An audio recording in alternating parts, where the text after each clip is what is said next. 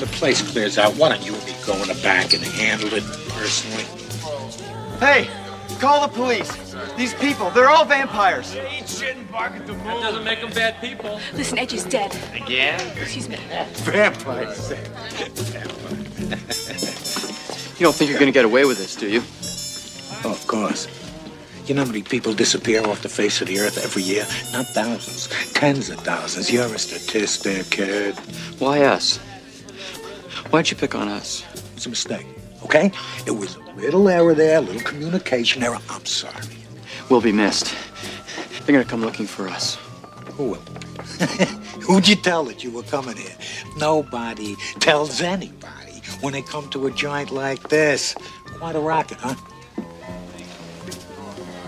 You see, I run an essential service here. Waste disposal.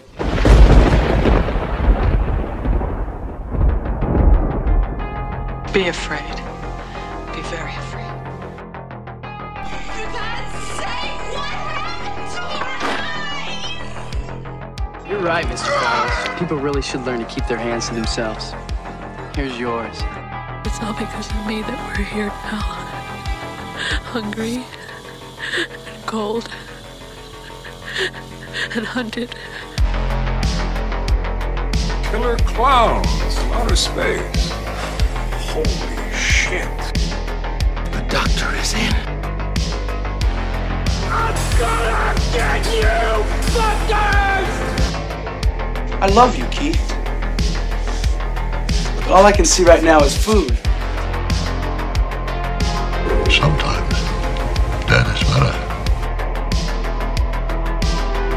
What's going on, son? It's what's coming off. Your face, clean off. I'm gonna light up your whole body, Karen.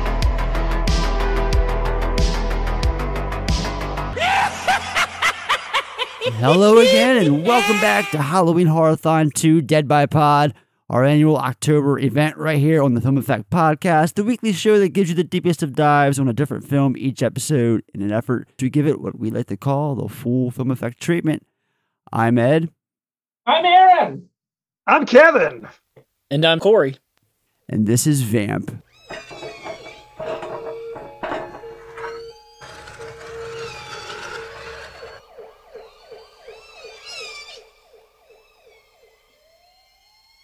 Did you ever have one of those nights?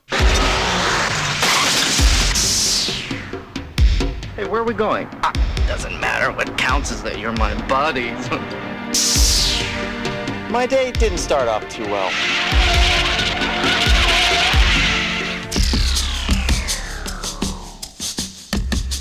We be looking for ya. Are we jumpy tonight? And then it got worse. We're here. And then Gentlemen, I give you Katrina. You're just what I'm looking for. why'd you pick on us? It was a mistake. It was a little error there, a little communication error. I'm sorry. Uh-oh. Let's just get out of here. This is not really happening. Hello, baby. God, you look awful. What happened to you? I was nearly hung.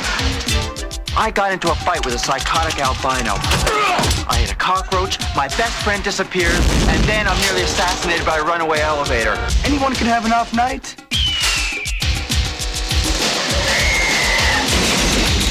This is fantastic!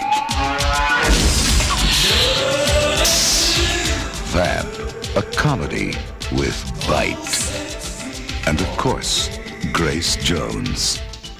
In Vamp, two fraternity pledges travel to a sleazy bar in search of a stripper for their college friends, unaware is occupied by vampires. Sounds familiar. So, Vamp, here we are. Uh, funny enough, I just found out before we hit record that I'm the only person who has seen this movie. So, Kevin, Erin, Corey, you're all new to this movie. What are your uh, initial impressions? Me? Sure, we'll go with Erin crap. first. What'd you think? It is a piece of crap. All right. Hopefully, that doesn't send you running from the room in tears, but that, that is my honest uh, opinion. Makes a better episode. This is gonna be a great episode. I can't fucking wait. What? And you love this movie, don't you, Ed? It's I one do. of your favorites. I'm a sucker for this movie. I, I like it. I like a lot of things about this movie. Coy, what'd you think? I'm, I'm curious to hear your thoughts. I am in the middle of the road. I don't think it's a piece of crap, but I also don't think it's a classic. I think it's okay, which we'll get into obviously. It, But it- it's fine. I right? liked it. It it was enjoyable. I liked it. It looked good on the arrow copy you gave me, so I appreciate that. But uh, yeah, it was just fine. I you know obviously we'll break it all down, but yeah, I'm in the middle. I don't think it's a classic, but I don't think it's bad either. I think my problem is I had kind of highish expectations. I knew it was supposed to be kind of a comedy, and you go through the cast: Kind of Chris. Makepeace, Chris Makepeace Right, from Meatballs. My Bodyguard. Exactly. Grace Jones. You got Long Duck Dong from 16 Candles. I'm like, Yes. how can this not be a hit? Oh, right? And yet, And, and, and, and Robert Rusler. I mean, a Rock, lot- absolutely. Sandy, face Sandy punch. Baron. Yeah, right. I don't know. Exactly. I don't know. I'm a sucker for this movie. Sue me. Um, well, this is going to be an awkward first time viewing. Um, Uh, it's, it's just that. You see, this is actually uh, my, my first time. No, no, my first. It's my first time uh, since my first time. So technically, that's my second time, and I don't, I don't, I don't want to suck at it. So if I'm not up to, so for me, uh, I, I I caught this way back when Nightmare Theater. Um, for for you two, Kevin and Erin, Nightmare Theater was a local, like a Saturday afternoon, two o'clock slot, like two hour block of horror movies that they always used to play here in Baltimore on Saturdays at two. It was called Nightmare Theater on Channel Fifty Four. And this was just one of those movies. A lot of the horror films that we would cover, I typically say I watched it. I caught it for my first time on said program. So this was like that. And then it was one of them films that just kind of came and went. And then I revisited it about 20 years ago. A buddy of mine, Dan, him and I were really big into horror and used to always go hang out Dan at his place. Dan the man, that's right. Hang out in his basement and fucking just watch the. the uh, I, I, my first time seeing Silent Night, Deadly Night Part Two, Garbage Day, like that. My Dude. my first time was with him. Classic, what a great classic title. moments. What a great title. Garbage Day. Garbage Day, exactly. And then Gotta again, say it right. Garbage day. That's right. and then again, came and went. And then a couple years ago, during the pandemic, I was buying a couple. Uh, the Arrow video had a sale, and I saw that Vamp was one of the films, and I'm like, oh, Vamp. Ah, I'll, I'll see see how that holds up. And um, yeah, I've, I've watched that Blu-ray quite a bit since then. So this time it stuck. So so that was my first time. Um, everyone else, obviously, this for this viewing, this was all your first times. So before we I talk, watched this Saturday having my breakfast. ooh, okay, As it was meant to be seen, I guess, right? yes, yes, of course. I think a Bloody Mary should have been involved. Uh, sadly, was lacking. Oh man. And then um all right, well then before we talk about the film, let's do our live top five. Rob, it's your turn. Okay, I'm feeling kind of basic today. Top five side ones, track ones. Janie Jones, Clash, from The Clash. Let's Get It On, Marvin Gaye from Let's Get It On. Nirvana smells like Teen Spirit off of Nevermind. Oh no, Rob, that's not obvious enough. Not at all. How about uh, point of no return on point of no return, Lewis? So you can uh, get up. Uh... Shut up, shut up. White Light, White Heat, Velvet Underground. Okay, that would be on my list. Though not on mine. Massive Attack, No Protection. The song is Radiation Ruling. All the right. Uh we always do this round robin from five to one, taking turns. I usually kick it off. Um I have an honorable mention, and that is Life Force. Now some people consider it a vampire film. I'm I'm in that class. Then there's others who are just no, it's more of a sci-fi movie. There's nothing wrong with both, and that's how I feel about Life Force. Tobe Hooper, um, I just revisited the film a few weeks ago because Scream Factory put out the 4K transfer, and I picked that up and watched it. And uh, yeah, still holds up. It's it's not his best. It's not the best, but uh, it's enough for me to warrant a mention. My number five, though, is The Hunger uh, from Tony Scott.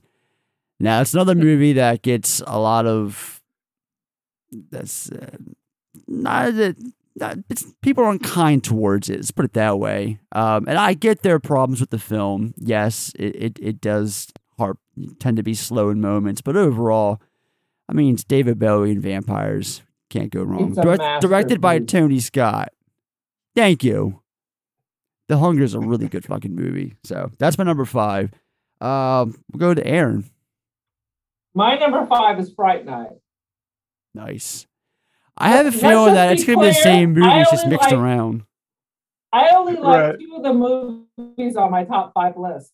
But when I Googled 80s vampire films, there apparently were only five movies that I'd seen. It's Slim Pickens. It's Right. Slim Pickens. So let, Okay. let's just be clear. I only really like the first, uh, the top two on my list. Your Kevin soul is loves black and dead. Kevin loves Fright Night. Absolutely. all It's right. I- All right, Kev, you're up. Um, my number five is The Hunger as well. Nice. Um, it, it's it's by no means my favorite. Obviously, it's number five. right, right. But there's one scene that I love at the end of Hunger. Spoiler alert: when Catherine Deneuve throws old David Bowie's corpse in like yes. in the trunk. It's like, come on, leave, at least leave the trunk open. Is all Right. I'm saying. You know, She's all out with the trash. Yeah. Yes. That's great. All right, Corey. Uh, I guess it's like a clean sweep for the guys. My number five is also The Hunger. uh, I I don't know. I just that movie's odd, but I just love it. I I don't know. I, it it's enjoyable it, for the reason you guys said. I love uh, David Bowie, Susan Sarandon. I mean, how do you not like that movie? I enjoy it. So I, I know it gets a lot of flack, but yeah, Hunger easily number five.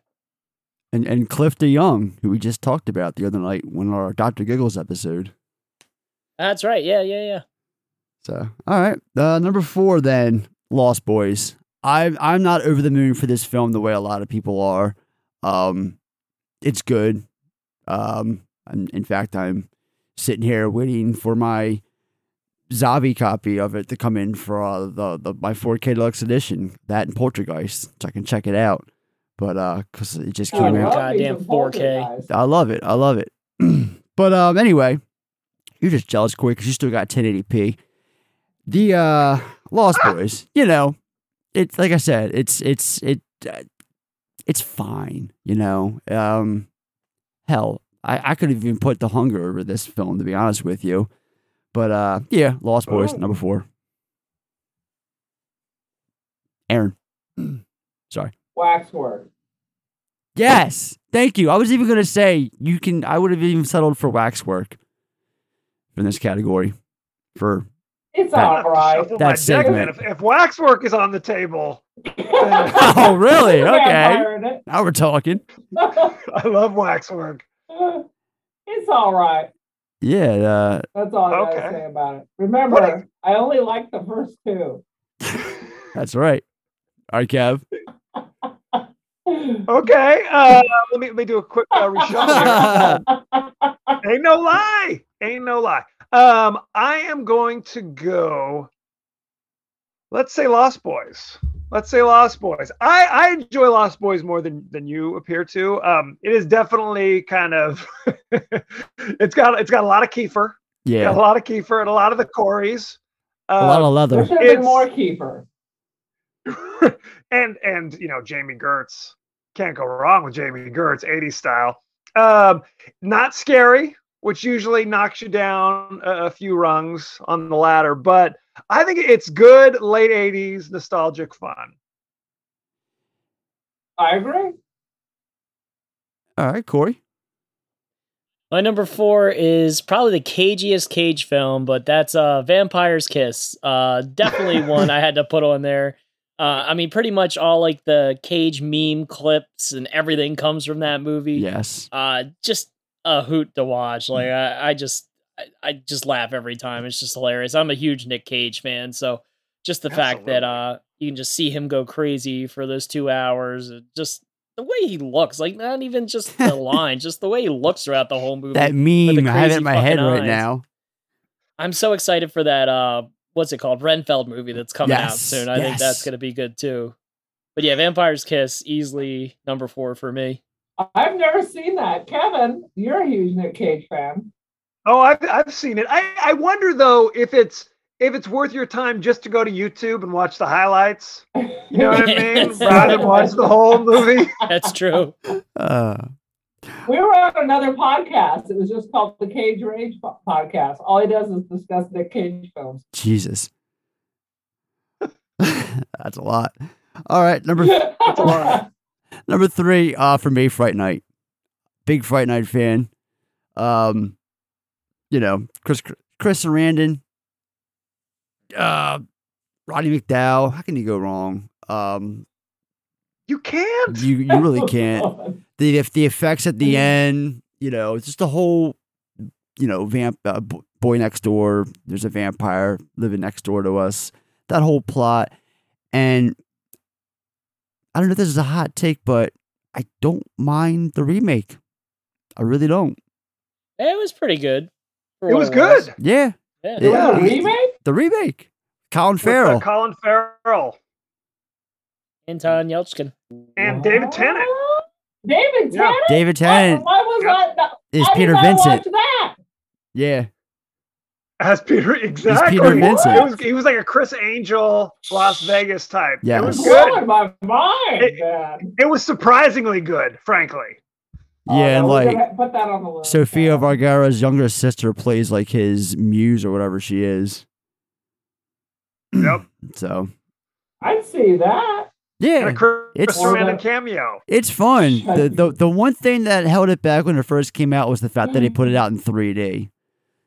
Because I, Oh, I, I saw it yeah. I saw it in That's the thing, 3D and it looked like garbage. But it has a cool Chris Sarandon cameo too. So there's a lot going for it. That uh, I don't know, it's it's it's one of the more underrated remakes. Yeah, my number three is Is it like the Andy Warhol Dracula with like a skewer with just like a hunk of meat hanging on the end, and you're like, oh, I guess this was 3D. It had a couple of gimmicks like that. I don't know. The, the, the Yeah. thankfully the whole the whole movie isn't just like chock full of just stupid cheesy 3D like you know jokes and stuff like that. It's just a couple. They were able to you know compose themselves. Uh, so yeah, reeling it back in number three, Fright Night. Uh, all right, Erin, you're up. Life Force. All right, I like it. Moving on up. Now, correct me if I'm wrong. That's the weird rapey outer space Farrah Fawcett movie, right? not Farrah Fawcett. Wait a minute. What's her face? Farrah Fawcett's that's Saturn three that you're thinking of. Oh, Which Life Force? Life, Life Force.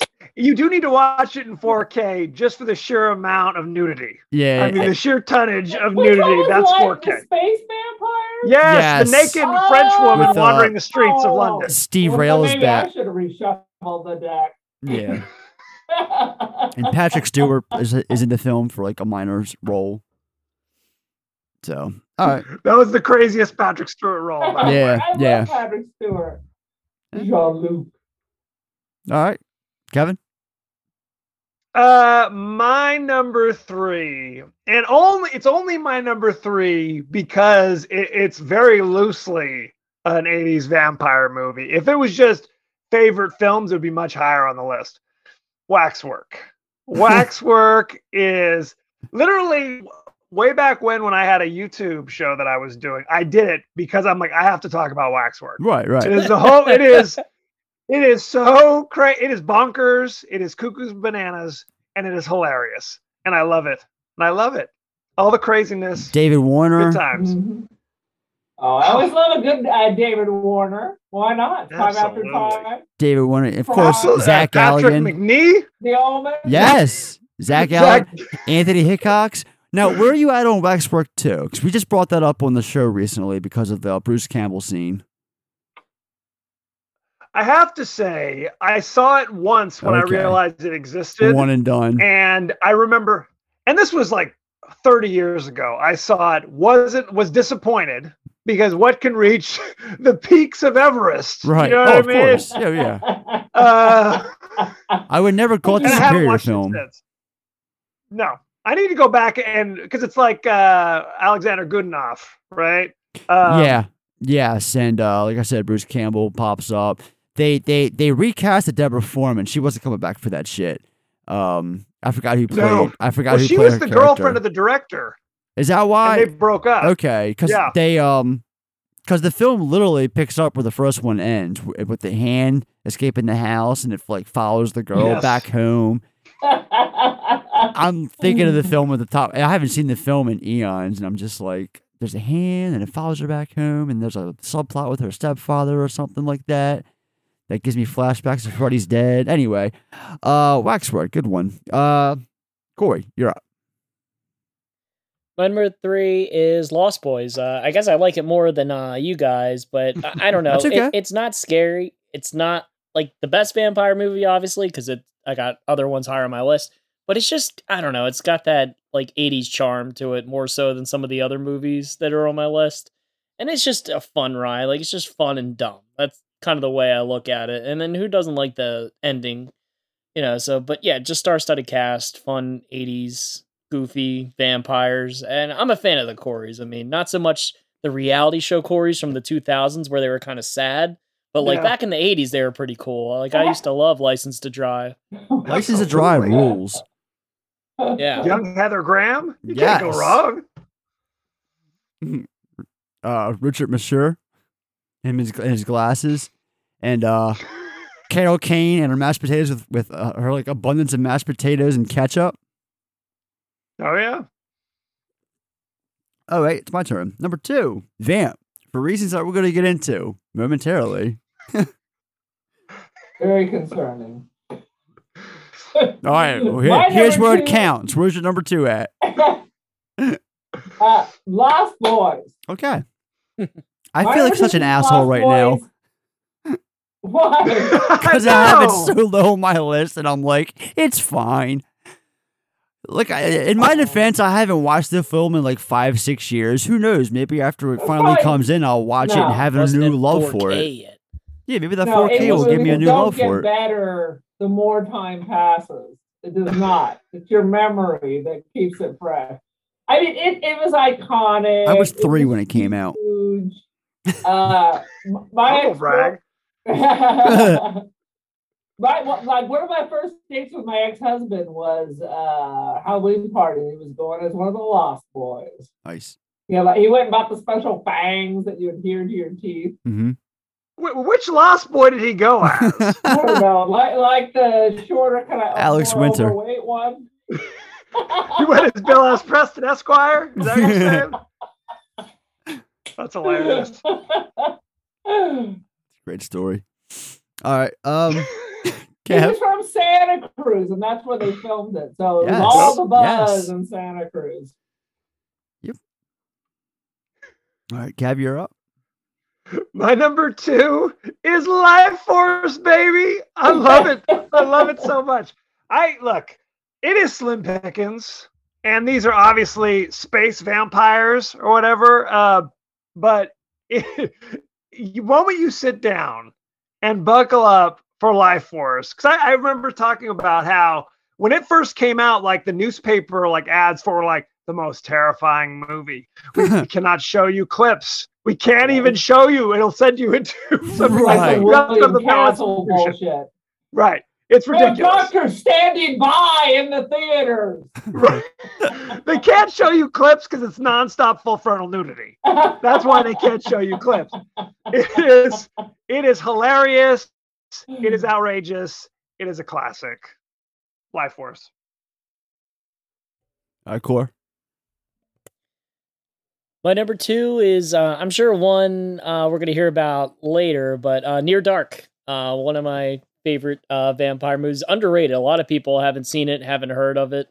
Uh, I mean, who can forget like the bar scene where like just vampires just Finger-licking tear everybody good. up? Yeah, I mean the you know, the ending kind of falls apart a little bit, but it, it's still a really solid movie, and uh, it des- it deserves more attention uh, than it gets. And that's Kathryn Bigelow directed that. Yeah. Yeah. Sure is. Yeah. I haven't seen that. I think I saw it once a thousand years ago, and I barely remember it. I need to go back because it's Bill Paxton, it's uh, Lance Lance Henriksen. Henriksen, it's an all-star cast. yeah, Jenette Goldstein. It's Absolutely. It's it's great. Number one for me, Near Dark, a film that not only is my favorite vampire film, but one of my all-time favorite movies. Period. I fucking adore Near Dark so much, and yes, it doesn't get enough love. And that's half the reason is because Lionsgate hold the rights to it, and they put out a bullshit Twilight version copy of it like ten years ago. It's been since been out of print, and it just gave the I bought that shit. I have it too, but still, it's the only way you can watch it nowadays in, in high def, uh, except for that Anchor Bay DVD that was cool as shit 20 years ago. But the film itself, And have your 8K copy. yeah, coming? yeah, yeah. Tim Thomerson, another name I wanted to name drop in that movie. It's just so goddamn good. Um, just the the the, the carnage bits towards the end, the, the that bar scene that Corey mentioned. Um, you know, it's it's. Hey man, we're we're covered it next week, so we'll talk about it more then. So, all right, Erin, what's your favorite vampire film from the '80s? The Hunger. The Hunger, Right. people. You got Catherine Deneuve. You got Susan Sarandon. You have David fucking Bowie. And you have Bauhaus. Bauhaus kicking off the movie. It is, fuck yeah. It is stylistic. It's beautiful. And I'm a 100% sure Prince ripped off the When Doves Cry scene from this movie. Probably, Prince. probably. It's good enough for me. All right, Kevin. Kevin hates it. Number one with a bullet. Number one with a bullet. Fright Night, baby. I Roddy McDowall. We don't talk enough about Roddy McDowall in this movie. He is dynamite. I mean, because literally, I like those old Hammer movies from like the 50s and 60s. Yeah. And Yeah. he absolutely like summons Peter Cushing. He does. He really does. He is so great in this movie. Uh, Zach Galligan, Chris Sarandon. I mean, Evil Ed. We haven't talked about Evil Ed. Evil Stephen Ed. Geoffreys, who played Evil Ed, is dynamite. I mean, he's like Christopher Walken and Jeff Goldblum all rolled into one. Where you're just like, why are you saying your line like that? He's You know what I mean? preparing for his life in pornography that happened right after this. That that is true. It's a sad situation. Nevertheless, Fright Night, the original Dynamite. Welcome to Fright Night for real. And Vamp is not on my list, by the way. Sadly, Corey. My number one, uh, much like Kevin, is Fright Night. I don't know. It was like a no brainer. Like Fright Night, instantly my number one for all the reasons you said. Like Roddy McDowall is like Peter Cushing exactly. That's why I love him so much. And I love Evil Ed too. I love 976 Evil, even you know, even though that's not a great movie, I love Evil Ed in that. Um, yeah, just Fright Night. I've always I don't know. I've always like just kind of related to it because I saw it when I was young, and then I always was like scared my neighbors were gonna like be monsters for some reason. I don't know why. I always had that fear. I was like, I, I always worried about that, so it, it clicked with me. I always uh, enjoyed Fright Night, and I always like the whole uh, fact that you know he got like a basically like a horror host to help. You know, I, I that movie's great. Fright Night easily number one. First '80s movie, uh, vampires movie that I think about. Sorry, Vamp wasn't on there. It'd probably be like number eight or nine or something like that. That's because 15, only 20. eight or nine vampire movies made in the 80s. Oh man. You know, speaking of Roddy McDowall, we don't talk about him enough in Shakma. Right, Corey? Fucking shock, but yeah, he, Roddy McDowall was there cashing his check that day. He's like, "Oh, what do I got to do with the baboon? Have you- in the same room? All right." Okay, s- sidebar. Have you two ever heard of Shakma? we bring this No. fucking movie up on this show too much, I admit. Yeah, I think I've I've seen like the box where it's like a baboon It's a or something on the baboon. cover. yeah. It's Christopher Atkins from the Blue Lagoon and and uh, Amanda Wyss from fucking Fast Times at Ridgemont High and Elm Street, Tina. It's them and a bunch of like other teens doing like a live action D and D. They're LARPing in a fucking college campus medical building, and there's like this, like this baboon that's supposed to be like the guy was supposed to like. What the hell was he supposed to do? Cremated or something like that? But he escaped his cage and goes on a killing spree. And Roddy Like, Roddy I- McDowall is the teacher who's like overlooking the entire thing. Roddy McDowall's there for some reason. I just love the fact this whole experiment is like we're just trying to make the ape pissed off. Yes. That's the only reason we're trying to make Shakma fucking pissed. That's the whole experiment. And he gets out, and it's hilarious because he's supposed to be like this bloodthirsty killer, and the fucking baboon just looks like it's disinterested, scratching its ass in every scene.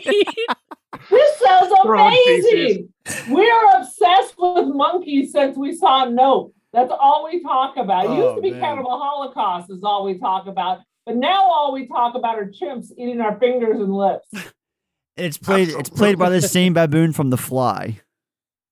Typhoon is the name of the baboon. the more you Back know. Back from a command performance. yes. All right.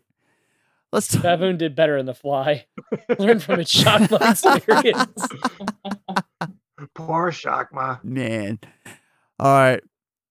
We can talk about Vamp now. So.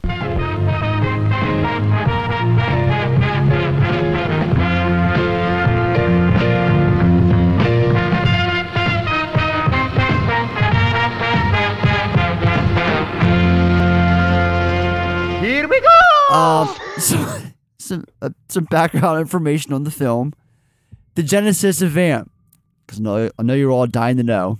It was born out of an idea from producer Dave uh, Donald P. Borchers, who came up to director Richard Wenk with an idea and a poster for a film called Vamp, and he offered him the gig if he could write a story about strippers, college kids, and vampires. That about sums it up. Sounds like the 80s to me. Yeah. Um, Where's the cocaine? The uh, first day of filming, January 28th, 86, it was the same day as the uh, Space Shuttle Challenger disaster. So, in that documentary I was talking about, that they were talking about the first day of filming was just them literally sitting around catering, watching the, the news clips and articles on uh, this this shuttle incident that happened. I mean, I was two years old when this happened. I don't know anything about this disaster. So, Fifth grade. I remember exactly where I was. I'm old. Sounds like me of 9 11. That's all I've got. Um, shot by the same guy who did Used Cars, Death Valley, Father of the Bride Part 2, 40 Days and 40 Nights, and most recently Hocus Pocus 2. Man, this fucking guy gets around. All right, we can talk about the film itself now. That's literally. I was like scrounging for notes on this movie, trust me. Um, hey, it kicks off with New World Pictures. I mean, that, that takes you back, doesn't it? The, the days of Oh, absolutely. The days That's of uh, Hellraiser. Roger Corman, right? No, uh, oh yeah, Roger Corman. That's right. And then, uh, what was it? We we, we recently did Heather's. That had the New World Pictures logo before it, and there was something else too. But whenever I think about that, oh, I see that logo, it just takes me back to the '80s. Um, so we get the opening credits over this fraternity ritual disguised as a gothic sacrifice going wrong. They, I guess, they do a good job of throwing you off at the start. What'd you guys think of this beginning? This is gonna be like an episode like, of me and asking what you guys thought of this. I mean, at first, at the very beginning, I was like, what's happening? What's going on? And then it just turns out it's just a couple of dicks. It becomes Revenge of the Nerds, basically, pretty quickly. Right. It's it's uh, it's guys in robes going up to a temple, basically, right? There's like the, the gothic belfry. music playing. Yep. Now you watched it 4K. I watched it on Tubi with ads. So bear Yeah, with me me. too. That's you okay. don't own this? I assumed you would have purchased this. no, it definitely sets the tone. Right. That things are not what you think they're gonna be. Yeah. Um. I want to give a shout out to the frat guys. Like that's some fucking serious set dressing right there. I I mean, I am pretty impressed with all the work they did on that. Yeah, dude even got his fucking neck all makeuped up and shit.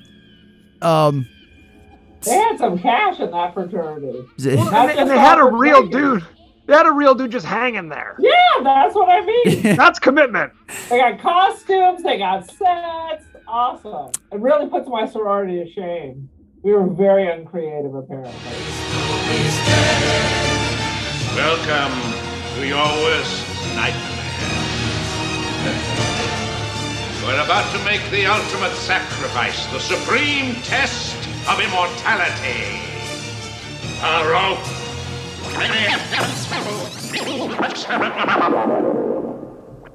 Now! For a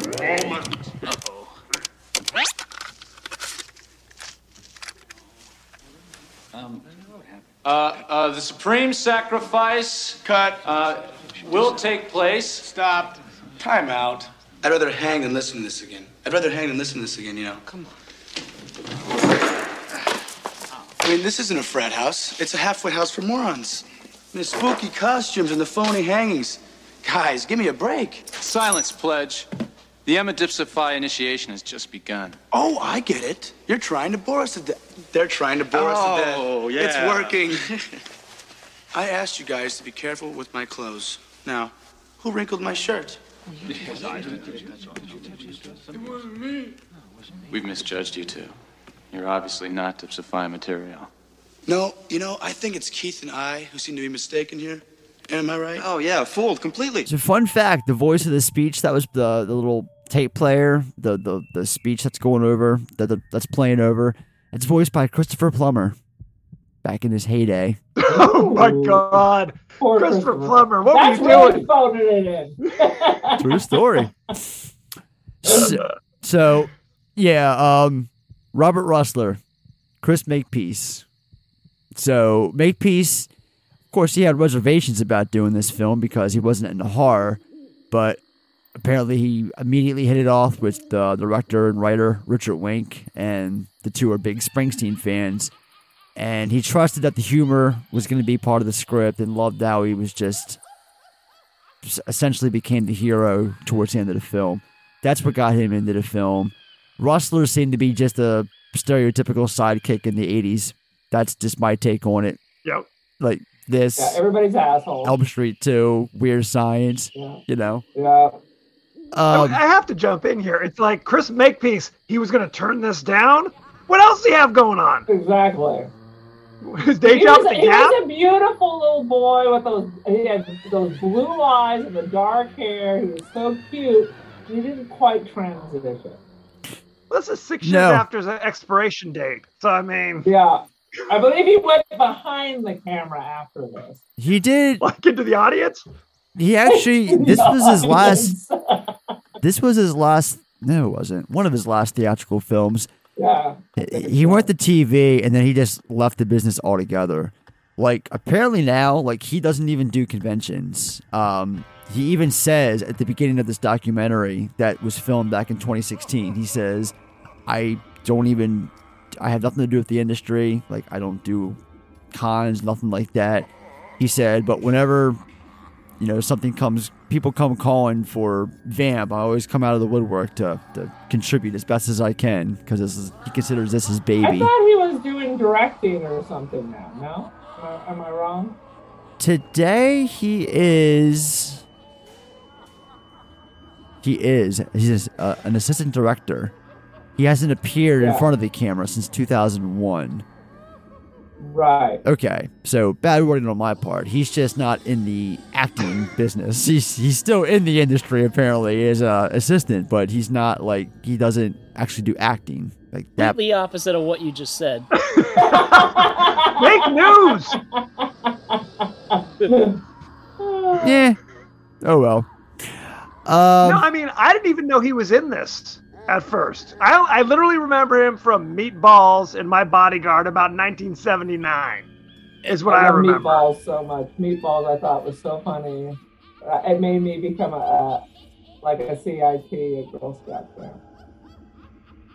nice. Because of Meatballs? Meatballs. Yes, we all sat around the campfire and they're like, "This isn't like meatballs at all." they gave us cheese that wouldn't even melt when we threw it in the fire. Mm. What kind of camp was this? I can't remember. Camp Nawakwa. It was So- up in the, above Hemet or something. Okay. Keith and AJ aren't having it. They called the frat house out for their immaturity and asinine games. AJ mentions that this house party's going on later and gives off the impression that him and Keith can get them anything for the party as a way to buy into their by the way into the fraternity. So they settle on getting them a stripper. Like, wouldn't it be easier to just, I don't know, go through with the initiation if that if they want to get it anyway? or go through the yellow pages and just buy a stripper or you know rent you know they have singing Well, we see him on the holograms. I mean, phone when they go back to their like their their dorm. Like he's on the phone, like making calls and shit, and like can't get anywhere. And I don't know. Movie's gonna movie. Oh, I Oh, literally their wrote that down in my notes. Yeah, he was calling their friends. Oh, hey, Like, Sally wanna from econ class, why don't you strip for us? That's not gonna work. they didn't want to pay money for professionals they were just trying to force some poor girl down on her luck at the college to show a boob Down on her luck. Dark turn.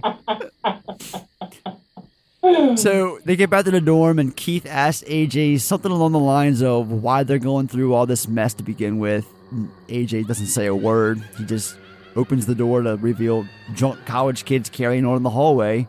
Then he closes it, which is like a reminder that Keith needs to. uh Keith needs before agreeing to go through with this ridiculousness. AJ, meanwhile, is calling around looking for a stripper to find for the frat party before Keith mentions that they need wheels for this plan.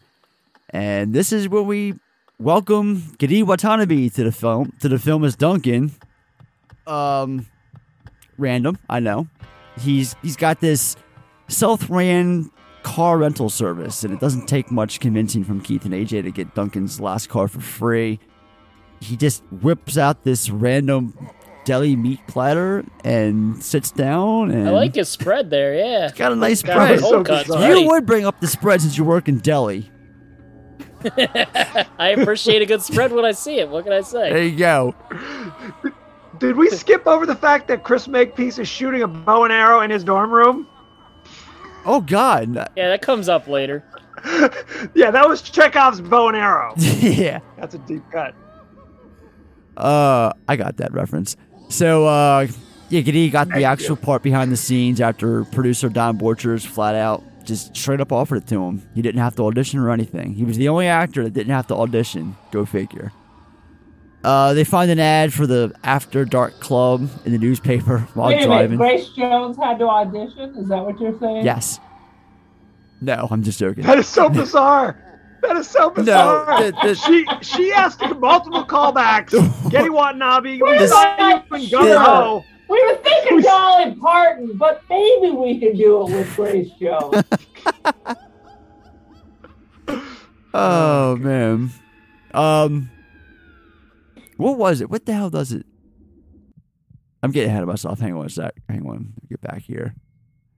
Because I was curious myself as to how she actually landed the role. Because I wrote it down somewhere. Anyway, uh, the movie. Um, they get to the city, and one of the first things that happens is he pulls off like a record for number of spins doing a spin out that just comes out of left field. it's like 10 complete No, they- 360s. Like, I'm surprised this, the fucking car still has wheels that, that function after this. Must have got hit going 70 to spin that much. Jesus Christ. Well, and winds up in a totally different part of town. Yes. Maybe it was a, I spun into like a wormhole People that just going- teleported you. It was like, like, You just like Mario Wizard Kart. of Oz.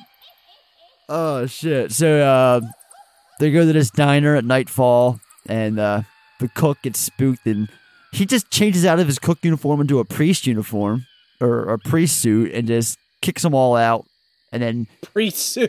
Billy Drago He got the shows cross up. around his neck. I don't know if it was a, pri- a priest suit per se. Well, you know the whole get up. He, he just changes from one thing to another, and then Billy Drago and his albino ass come in. He's got Billy Drago. He just he shows up, orders six coffees, and uh Keith is playing nice eyes with this woman. just smiling. So awkward. It was so awkward. Reveals this Well, I thought they were vampires. No, No, just a they're not. Swerve. albino street gang. Kind Like, of that's- fans of the. Edgar Winter group. They're just following the band. That's exactly right. Oh, that's great. Um Yeah, he looks away, which offends her. So of course the gang approaches them, and then Duncan comes out of the bathroom and then does like a 180, goes right back in. Like, can we talk about how he's dressed? Like he thinks they're going to fucking Club 54 or something with this like getup that he's wearing. Well, he was he was ostensibly the comic relief, right? He'd he'd have like his crazy one-liners. You know, I'm in the mood for love strictly because you're naked. Dynamite. Remember, not a single audition. so uh Unnecessary. Offer only. That's right. Better take this. Like at this point, we're in 86 now. So he's coming off of 16 candles and what else? Gung ho. With uh, That's right, Gung I Ho. Michael Keaton. about that. I like That was it. So those two magical roles got him a non-audition for this vampire movie. That's right. Oh, like, I'll give you all the money itself. you need, but you got you got to get the guy from 16 Candles. yes. Absolutely. There's no there's no film without Dom. Got to get that gung ho kid. Uh, so That's right. AJ refuses to help Keith, and uh, Choppers begins clucking Keith's buttons off when Drago spills coffee on him, which causes like this quiet moment, and he just gets up like he's gonna act all tough, and he grabs himself a handful of balls, and then they just do this awkward dance around the joint, while uh, I don't know, like Gedde comes out He's again. supposed to look tough.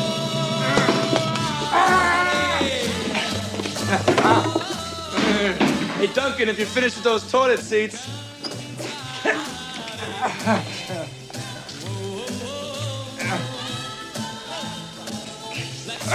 Lucky they didn't try the bathrooms. I was ready. What I would have done to them. You see this in movies where it's like we're in a fight and I'm going to grab your balls. And I have never seen that in nature ever. In it's never been like we're going to throw. No, we're not. I'm going for your junk. I've never seen that. I've never heard of that except in movies. Movies, it happens all the time. And I thought it was a vampire. I'm like, is this the new way that we do vampires? You just grab by the nuts and twist? Oh, that's great. Yeah, so of course Gedde comes out, like I said, another one liner, and then they uh take off. So how do you guys feel about this this like pink and green lighting going on throughout this movie? It's like after hours, like Scorsese's shit Even the going on. fucking swords are green. I love I it. love it. I love It's it so personally. 80s. Yes. I love it. it. It is of the time. But it also reminds me of like old Dario Argento films where everything's like red and blue and everything. I love it. It's like Suspiria all over again. yes. Except it's all just green. I mean, Yeah. it's nice for the uh, the guy, the lighting guy. I only have to use one filter. I'm good. Easiest No, job I in the world. love that look. We need to bring that back. Actually, we saw a movie where they were doing Malignant. Started doing that neo That's right. giallo kind of look. Mm-hmm. Bring it back. That's what I'm saying. Bring it back. Uh, yeah. So let's see. They enter the club, and right off the right off the cuff, Sandy Baron right here. Sandy Baron from Leprechaun 2, The Grifters, Sid and Nancy, such classics. Seinfeld, man. Seinfeld. Jack Klompus. I kept thinking he was forget Shecky Greene or somebody. What's that? No, they, uh, I kept thinking it was Shecky Greene or somebody. no, I just remember from Seinfeld. He's like, uh, Jerry takes his pen. Like, who can forget that? He's like, he's got my Oh pen. shit, that's right. If my pen writes upside down, you like it? You can have it. Oh, that was great. Who is it on Seinfeld? God damn. Everybody on any show I've ever watched has been on Seinfeld. At, at some point in their career, they've been on there. Yeah. Uh, it was on for a long time. So we're introduced now to Dee Dee Pfeiffer's Allison. This is Michelle Pfeiffer's sister. Do you guys know that? I did know that. So She's super cute. She should have she been a is- bigger star. Yes, as far as I'm I, I, was about to say let's have a little conversation about her because I agree. I was going to say the same thing. Um, she auditioned for the role and won the part after the director wanted her, but the producer wanted somebody else. But the producer's choice fell through, so they got Dee Dee. And yeah, she's really like that, and she still to this day like looks just. uh, really hasn't aged much, and she's all still her still chipper working. self. She's great. Um, you know now she's She's a vampire. She's a vampire. Real That's life. why. Started with here. that That's what sp- Sold her soul. with that spaghetti strap. Okay. That, that was kind of amusing. So yeah, Grace Jones. Uh, Oh Lord. She looks like a Thundercat, like a Thundercat mixed with Rocky Horror Picture Show. She was basically wearing the same outfit she wears in Boomerang playing Strange. That's what I kept thinking. So this body cast that she's like caressing is made from uh, Dolph Lundgren's mold because she was dating him at the time. Yes, I, I looked that up, and that's all Keith Haring. I have pictures of Keith Haring painting her.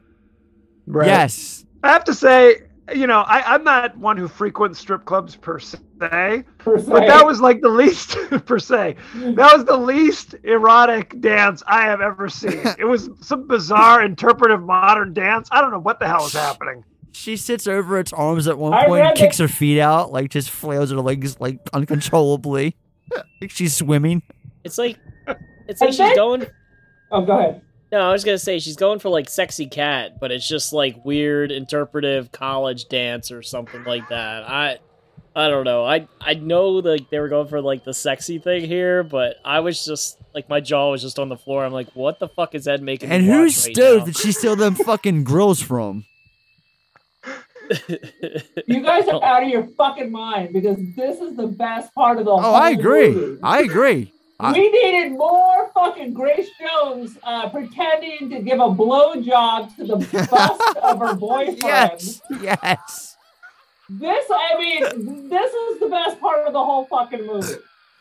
Oh man, I, I mean, I wasn't a huge like expert in all things Grace Jones. I just remember her being in A View to a Kill, where she makes out with Christopher Walken and Roger Moore. True. That's very true. The year prior to this. And Yep. um yeah, she's even dancing to one of her own songs. Like that's a Grace Jones song that's Yep. playing. so um and unreleased. That's a, it's a, it's a deep cut, one of her deeps. Uh AJ's taken the back by this A- All of her hits are deep cuts. Okay, frankly, let's okay. Touche. I would fucking see Grace Jones if she came to town. I'd even drive to LA. I bet she puts on a, a fucking crazy show. What is she like? I'm 74? Does she still even act or perform like that? She's still kicking around. Oh, And oh, yeah, she doesn't is. look like she's really aged. No. Um She doesn't look 74, I'll tell you that. Uh, you know, it's a damn shame too because they couldn't get her for that retrospective from this movie. uh, Really? She No. Took a pass? yeah, she's not on it. They got fucking Chris Makepeace back, but they couldn't get Grace Jones.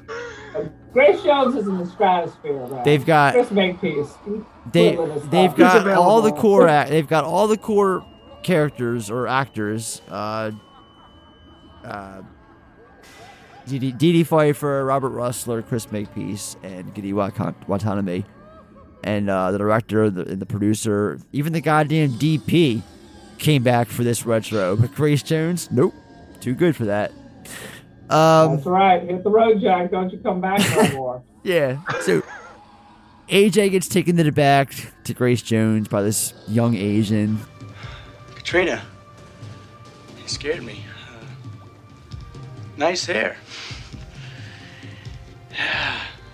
I uh, I caught your act out there. Ooh, some show. Very new, very now.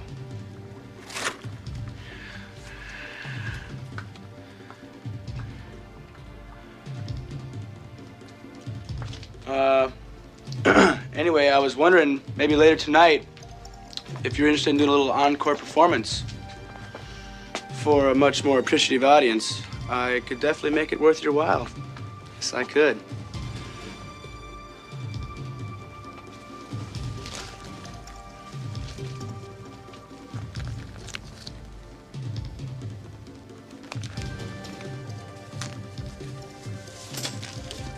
And I'd be willing to pay you top dollar. Because I can see that you're a professional. And I like working with professionals.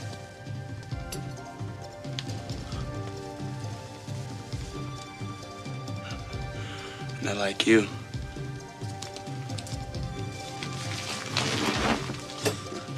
I can see you like me too.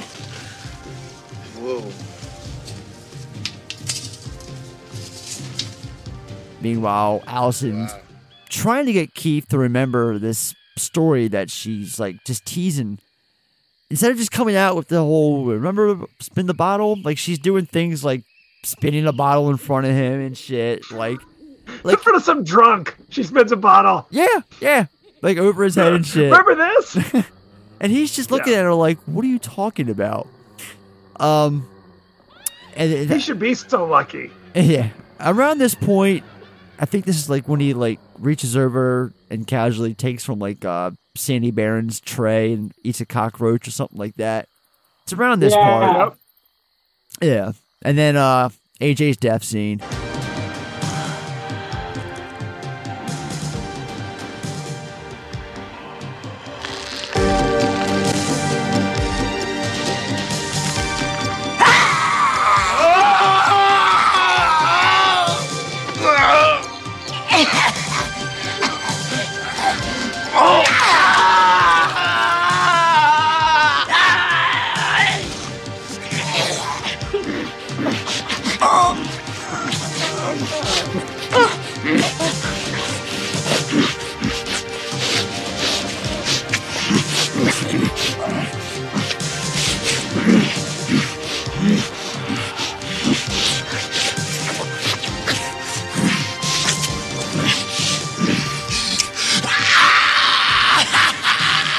Grace Jones. Apparently, when she actually went down to bite Robert Rusler in the neck, the prosthetic teeth went beyond the latex and went into his actual neck.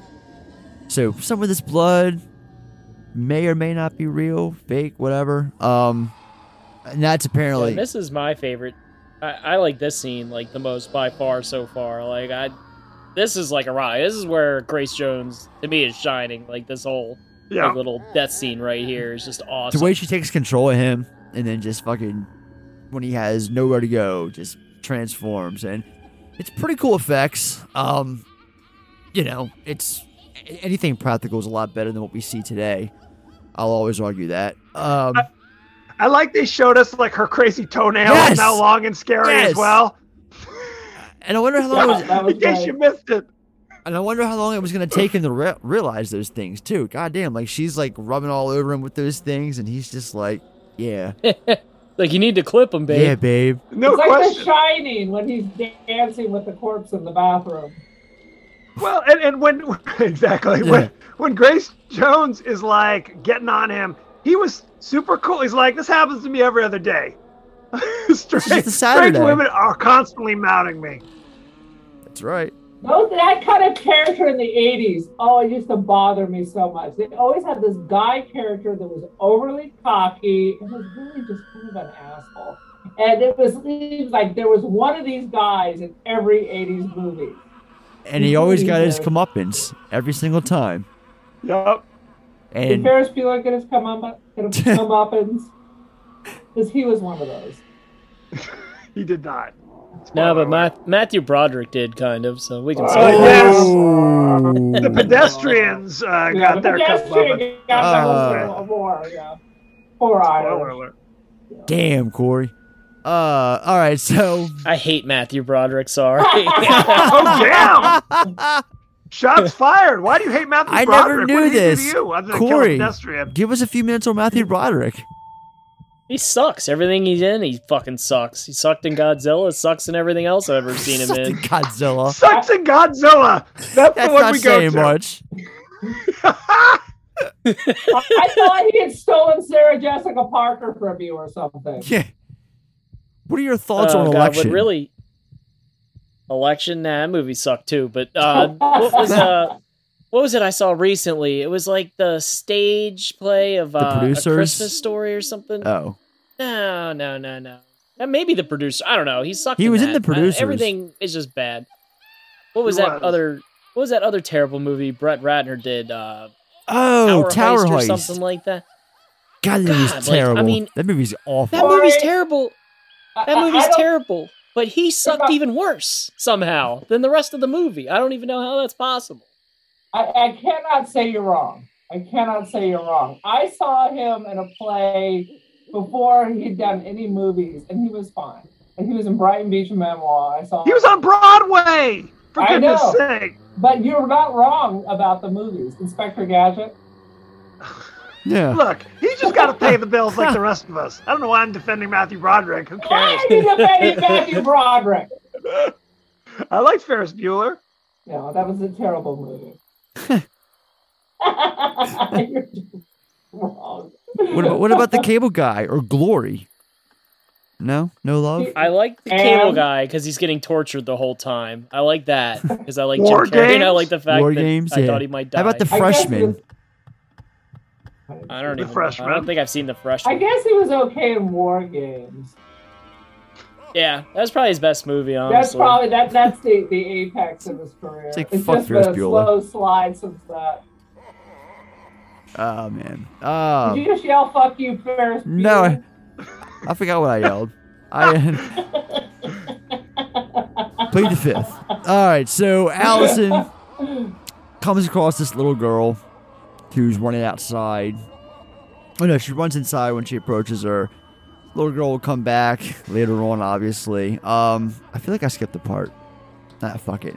So Vic lectures the Asian girl who brought AJ up, and uh, so they're cleaning up the mess. There's like, we didn't even talk about the uh, like the, the plastic covering on all the furniture that uh, AJ notices before he meets his demise. But yeah, they're cleaning up the mess. The strip club. It seems like it'd be very. It'd be yucky. It'd be It'd yucky be to say the I feel like it's because it's and it this is wouldn't be a thing. comfortable like, to lay on it, frankly, during sex. It would be weird and peculiar. I figured it was It's like because an old woman strip club. it's the plastic covering. Like The everybody Golden loves Girls Club. Raymond's mom. Golden who's Girls Club, a yeah. Strip club. ran ran by Sandy That's it. Who wishes it was Vegas. Um, the whole movie, he's obsessed with Vegas, and it's like one of the. I think it's funny as shit, especially towards the end. I'm getting ahead of myself. I don't give a fuck at this point. When uh, him and Makepeace are at the bar, and he's kind of giving him that yeah, they do a monologue. favor in Vegas. Yeah, the the the the, the, la- the what the hell is it that he calls it? Anyway, yeah, the, he's like Vegas. They do that in Vegas. Can I ask you something? You ever been to Vegas? Hey, how about uh, you buying me and my friends uh, a last round? Kind of a last request. Like they do in Vegas. They do that in Vegas? Whoa, that's classy. Now that's classy. Sure. Uh, excuse me. Would you give this gentleman whatever he wants? Give me uh, brandy. Make it three. And uh, make them doubles. Uh, triples. Hell, leave the whole bottle when you're done. I'm not driving anywhere. Like his expression he gets so upbeat and shit. I love it. So uh yeah the they're cleaning up the mess. Because like i said I, I was gonna say um I- i'm assuming that this is like a, a, a casual thing. Or not a casual thing but this is an everyday thing. Katrina getting someone new and yada yada. So they're cleaning Yeah. up. She's supposed to get a loner. it's supposed to be a loner right Because they split up because I don't know if we mentioned it, but the guys went in separately. Um, Right. You know, so they were split up and they thought he was a loner, and they're like, ah, shit, not a loner. And, you know, now there's an issue. And what do Well, they do with all their deliberately- well, that's another question.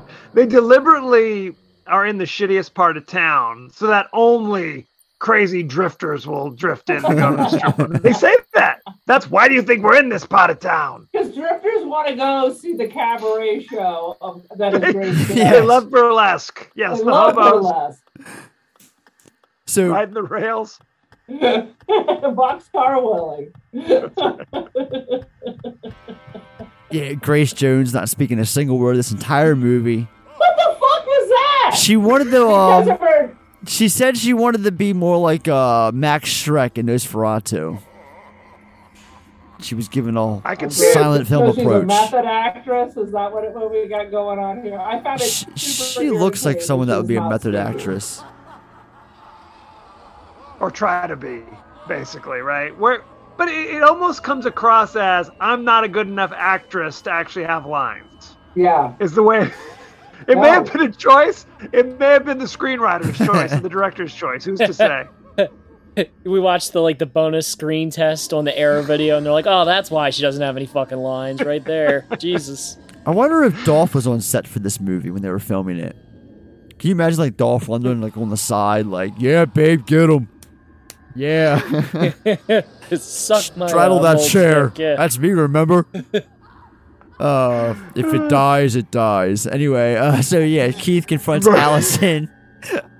no, before that, it's um, Vic and Vlad. There's another fucking guy we were introduced to, Vlad, another silent guy who's obsessed with uh, Katrina, who's kind of like her Oh, he's got all previous fling. Yeah, he's got the back. board like the skin tags and shit. Ugh. What are those? Does she like nibble on him? Is that what we're supposed to think? I think so. I think that's what it is. They're like little bloodletting cuts. Yeah, because it, Something. well, we allude to it later on. Because actually, the scene we just talked about um, with uh, Sandy Baron, because she slits her wrist for him, and he like feeds on her, and that led me to kind of, Right. even though I've watched this film more times than any person probably should, I still have questions. And uh, this time, particularly, I was like, well, wait a minute, what is who is Sandy Baron supposed to be? Is he actually supposed to be a vampire, or is he like uh, a f- uh what do they call them in in fucking Blade? Um, not follow Like a Renfield. familiar. familiars. Thank you, or like one of those type gimmicks. Like She, he's a Renfield type, is what we're supposed to think. That's why he's eating bugs and shit. gotcha. Well, as we learned in True Blood, vampire blood is like taking like crack. Like in, in, in True Blood, when when you feed off the vampire, like then whole groups hunting vampires for their blood because Mhm. it was uh, like a speed. Well, and I think if you're a familiar, your ultimate goal is to become a vampire. right. Like that's what you're down for. I liked the fact that that dude Vlad was what taking a shower in the bathroom stall. Yeah. Why did he have his shirt off? But he's dropping a deuce. That's my question.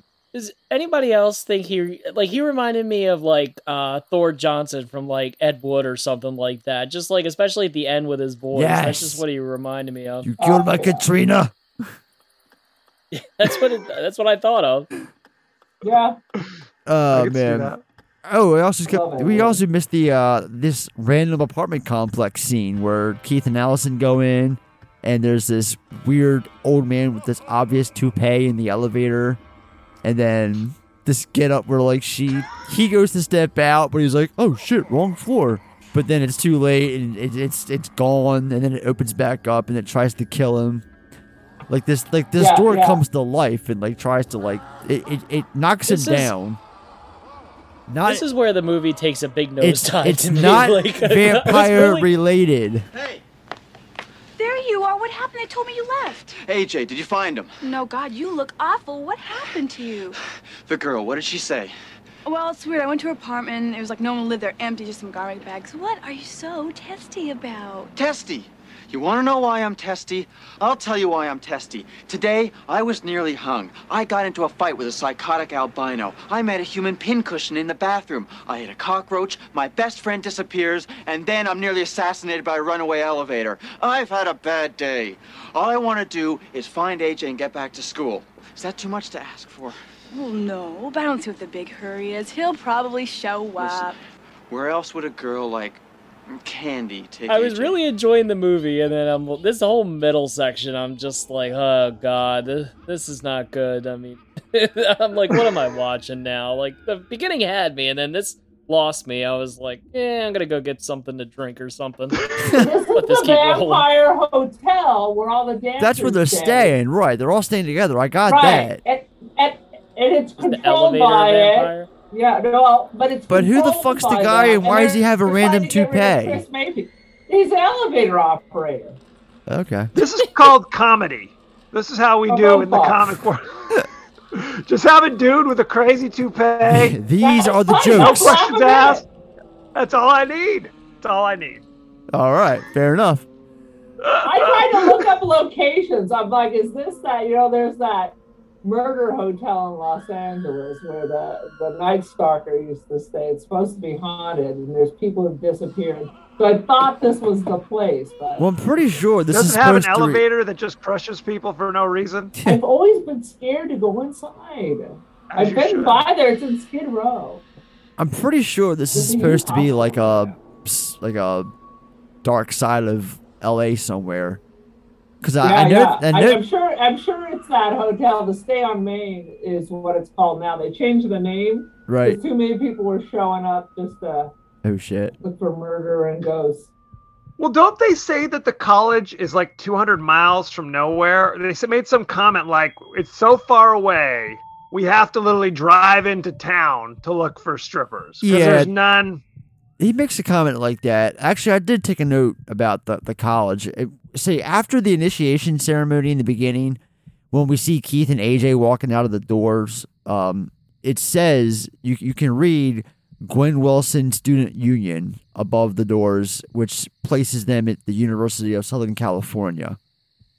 That's the notes that I got. Right. This. Hey, Yes, so- So, that would not be that far from where we're going. No, no, no, no, no. If you want to get to Crack Alley, you literally step off campus. Yeah. That is where USC is USC in a is. terrible part of Los Angeles. University of South Central is what we call it. All right. The more you know. is- it is deep in the hood. Uh, that's great. I love talking to people on the opposite side. Like you guys have the whole California thing. We got the whole Baltimore thing. Um, More John Waters talk, I guess. John Waters. That's right. The Wire. Bye-bye. Love The Wire. Who doesn't love What The is it, uh, Rob? Um, Wire. yeah. Homicide, live on the street. That was that was uh, Homicide. Diner? Diner's great. Diner. Yeah, Diner's great. Um, that was down in Fells Point. Now the the the, the homicide place, the, the the precinct, is actually still there, but it's a, a hotel. They've converted it to a hotel now. Because that's down in the same area as the diner from Diner. It's all it's an area called Fells Point down by the water at the Inner Harbor. So, which is primarily Homicide, where a lot of the season two of The Wire was filmed. Absolutely. I love The Wire. Wire's the best. Yes. I have to watch. It's on my list. I just never. I'm afraid to get addicted because I can't control myself. Well, it's only five to watch, like, seasons. seven, seven episodes until your eyes bleed. Right. It's like compulsion. Well, it's one of those shows that it, it ended before you know it got. that It, it ended on a good note, you know. It ended, it ended on its own terms. corrupted. Right, right. So, um, let me get back to my actual notes here from this movie that we're talking about. I don't know. Talking about cities in the wire. Yeah. hey, it's a good conversation. Um, Keith calls the cops. We cut back to the club where Vic's trying to convince Katrina to move their operation out to Vegas, and he orders Vlad to bring the trash can in, and we see that Katrina slit her wrist. This is this is where she gives the the slit wrist over to the, the Vic to feast on. So AJ's revealed to be all right. Right as the cops show up and throw all three of the college kids out, and before they go, Vic escorts the cop out to catch the last act.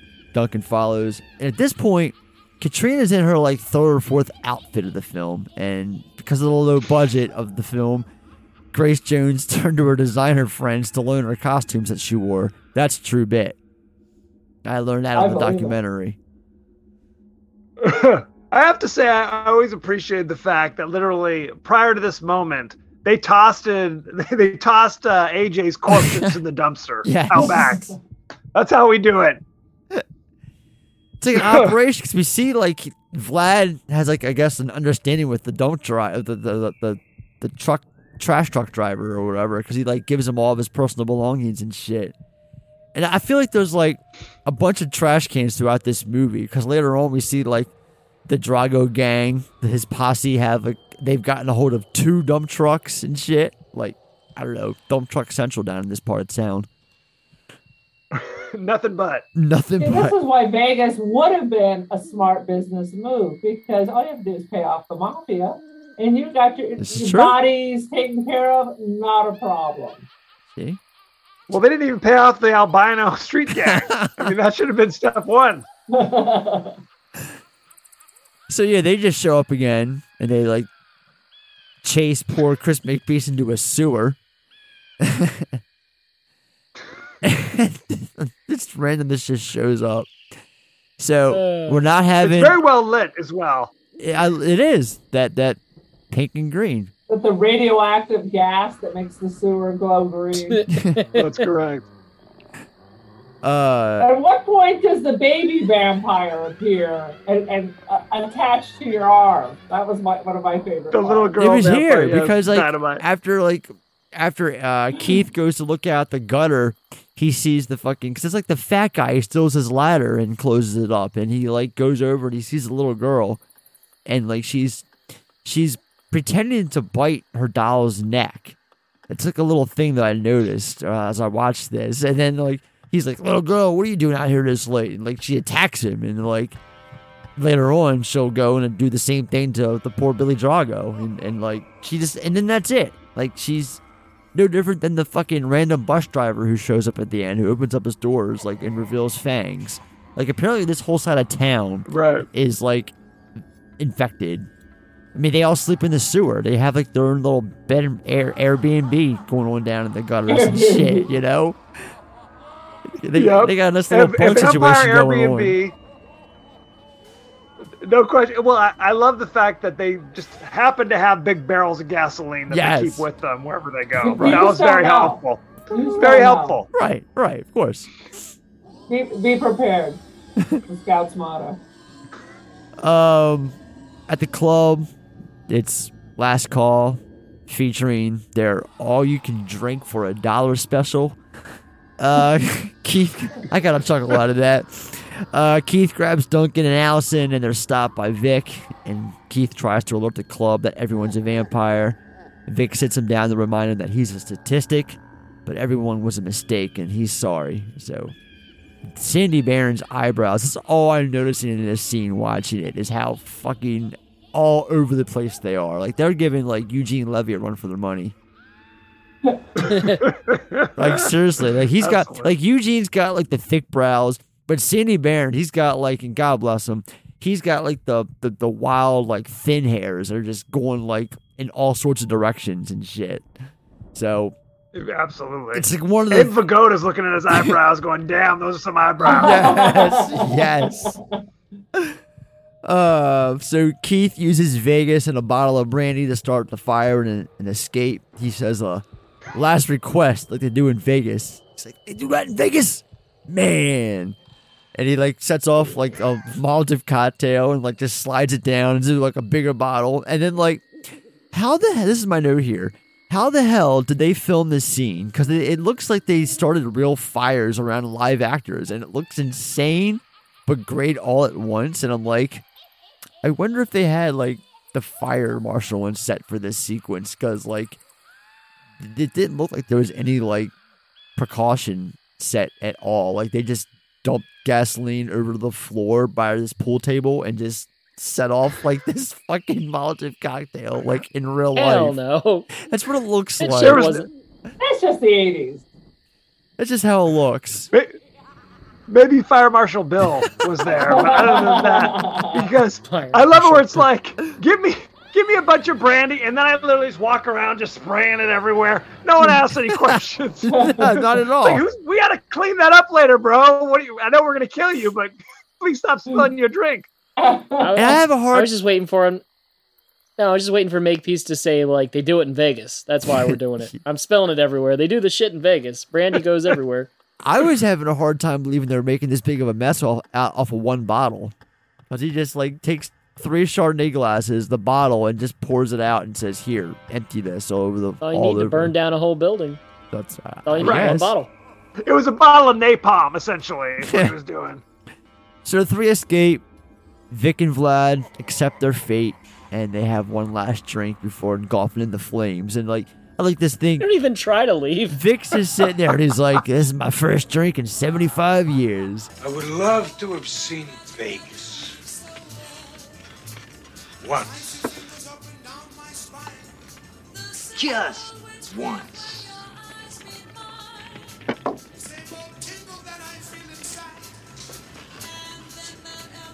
Ah. My first drink in 75 years. Vlad, to the good old days.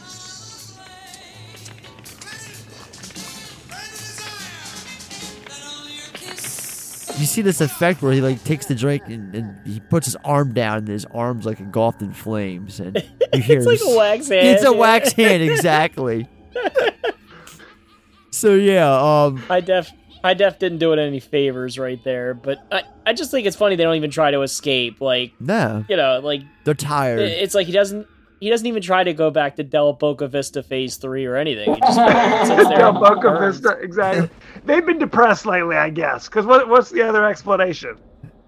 Yeah, they're just tired, depressed, all that He shit. realized he's never getting to Vegas. Katrina doesn't want to move to Vegas, so life's not worth it. That's right. No Vegas for you, Sandy. So Keith drives off against the tow truck driver and like nearly gets smashed by two of them. Like like I was saying before, like everyone's got a fucking tow truck in this movie. So he's racing off against one, and then all of a sudden, like this trash truck comes up in front of him. Then there's a truck behind him, and he figures his grand escape is going to be to sit there and calmly wait for this person to leave out of their spot, uh, this like parallel parked spot. That's his grand plan, and so he does at the, the last second. Gotta love editing, and uh Duncan's This was not Fast and the Furious, by the way. no, no, was- not, not at all. Believe me. Nor nor was it I going love that 60 he's waiting for somebody to pull out of a spot. Yes. Hit the patience on this kid.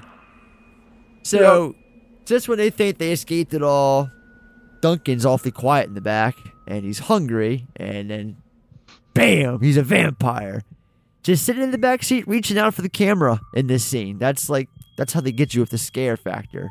They're like, here, Gedde, put on some makeup, wear these like really thick eye lenses. It looks like like the people from Evil Dead had to wear that hurts their eyes. Wear this for an Yep. insane amount of time because of the 80s, and just move your hands, move your arms in front of the camera like you're gonna scare the audience, and that's all he's doing, literally, until like they make a run Oh, for it, good. and then he's like. Oh, like he makes no effort to escape out of the car when they dodge. They like dip out of the car and he just sits in the that back scene. seat, like, okay. And then uh There's a lot of that in this movie. People just go like, "I guess I'm dead." Let me just. I'll just script wait says here. I'm gone. movie's gonna movie. Uh, so the, I'm of they, they break into this pawn shop now. Uh, Allison and uh, Keith, and they. This is where the crossbow comes back into play, because like he, first he lo- he's loading up on guns and ammo, but then he just puts it all done. He puts it all down at the reveal of the crossbow, and he uh Just a regular bow. points. Not a crossbow. bow and arrow. Yes, it's not Sorry, crossbow. A long I knew bow. that, but I'm not obviously. It's not a obviously. longbow either. Kevin, you're wrong. It's a bow and arrow, right? Can we call it that? yes, Yes. Old fashioned. I agree with that. And he, he points the arrow, or he points he points it at Allison and asks for her to come clean. And he lets go of the arrow, but surprise, he's only getting the vampire that's behind her. Will this help? You got ammo with that? You mean bullets? No. Hey, where'd you get that? Get back. I'm good with this, believe me.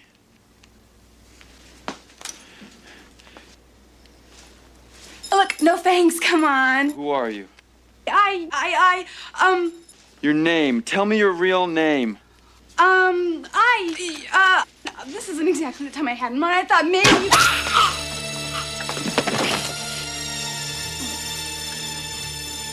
He sees a reflection in the security mirror, and then you know he knows that she's not a vampire anymore. So that's that's that. We can stop arguing about that shit.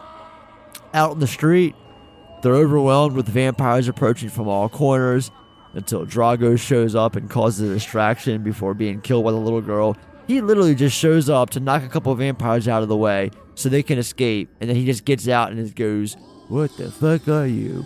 And then this girl just flies out at him, and that's the end of him. That's exit stage left, Billy Drago. He's whipping her around.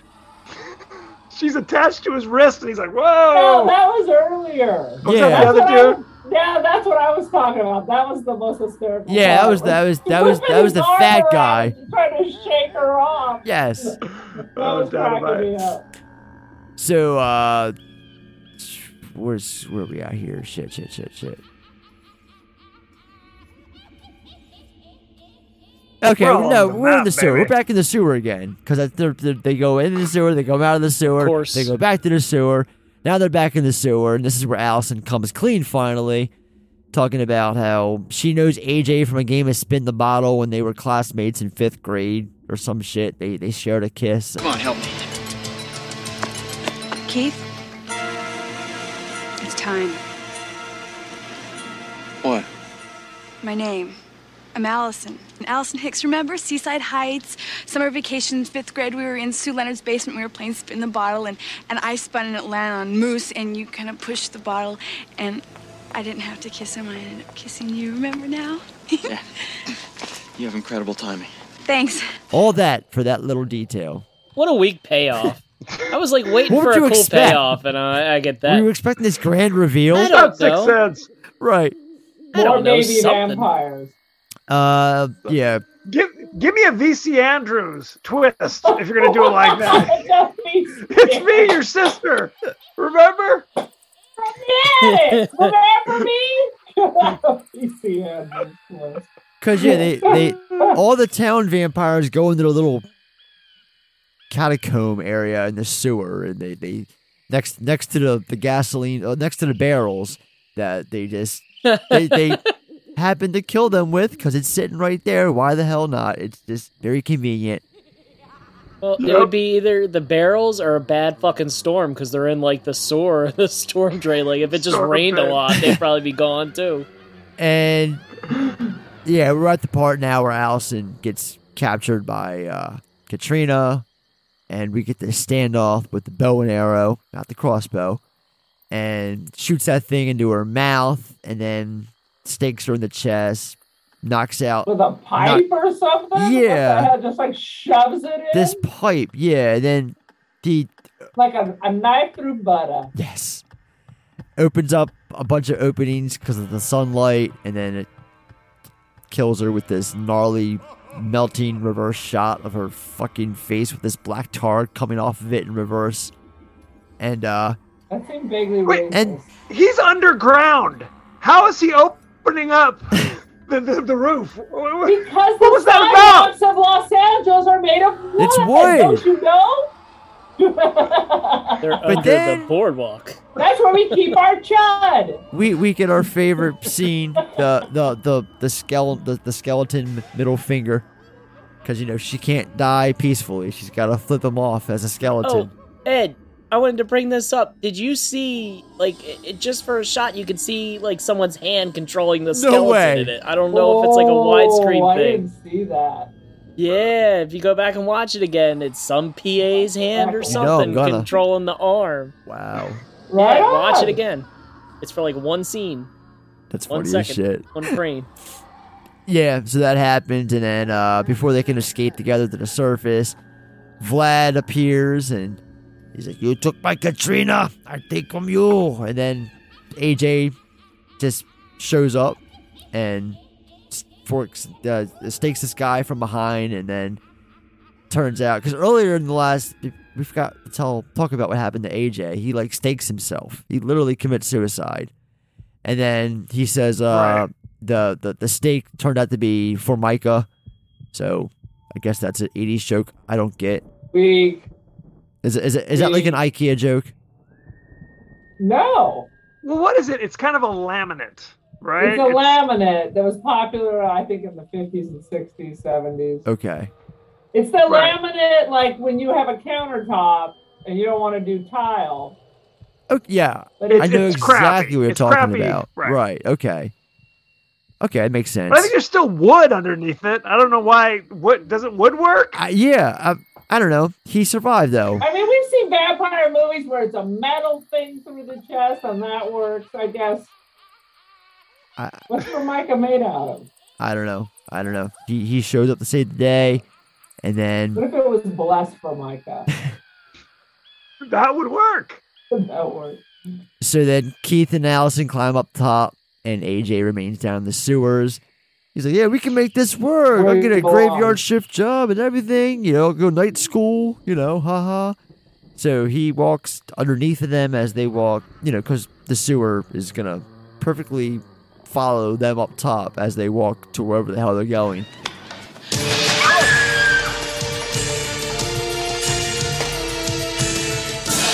Kill my Katrina. You both must die.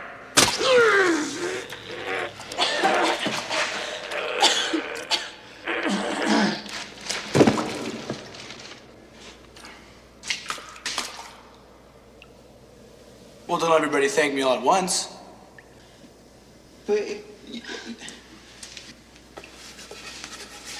For Micah. Go figure. Hi, Allison. Hey, relax. I'll take care of this somehow.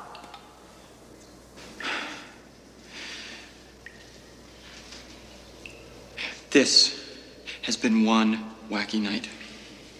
You're telling me? I'm gonna need some new clothes here. Well, wait, where are you going? After all these years, you don't trust me? I can't handle this, you know.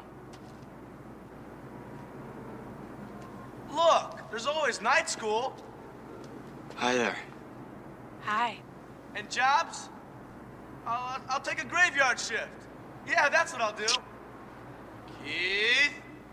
Relax. I'll take care of everything. Follow us. I'm right below you, pal. Hey, you guys live in a barn or what?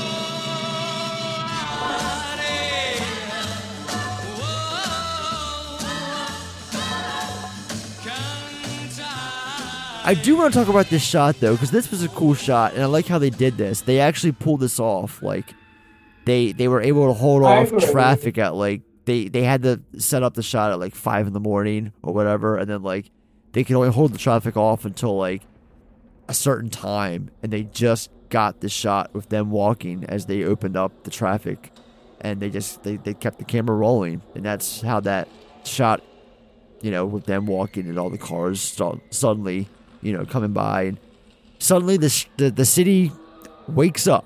Pretty much is is the uh, insinuation there, as the film fades to black, and uh, we hear Bobby Rydell's "Volare," and uh, that's it.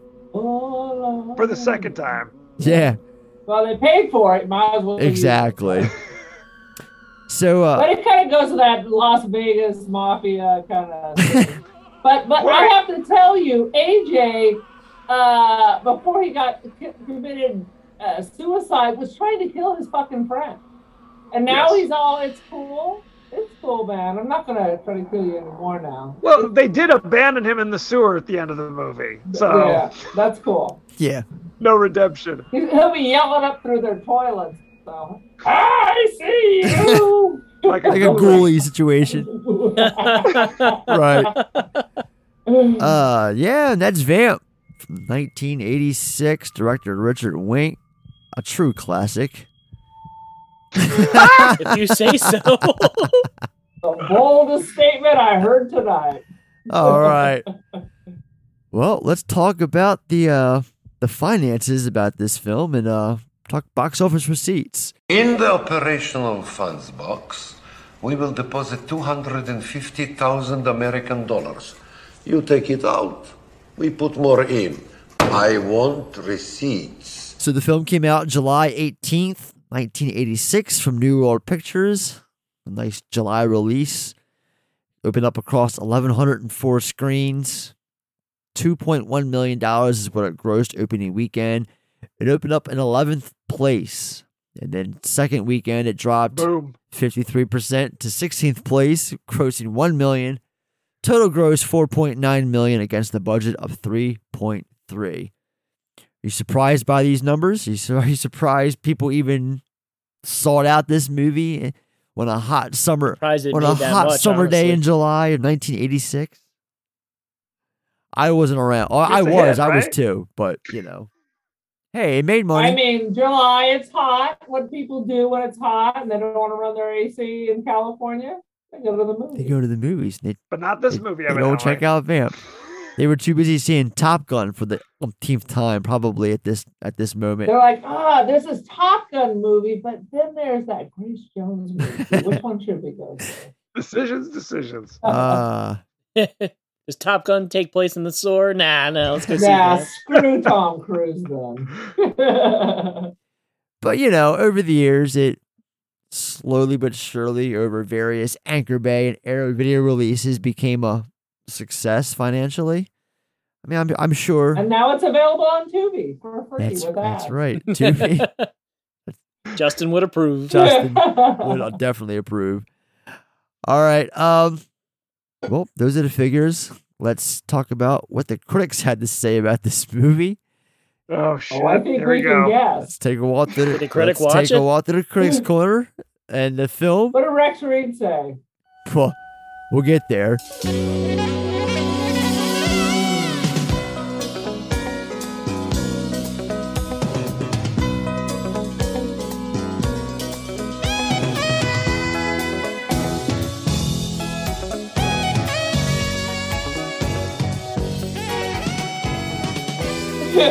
It's got a 40% Rotten Tomato score based off of 10 reviews.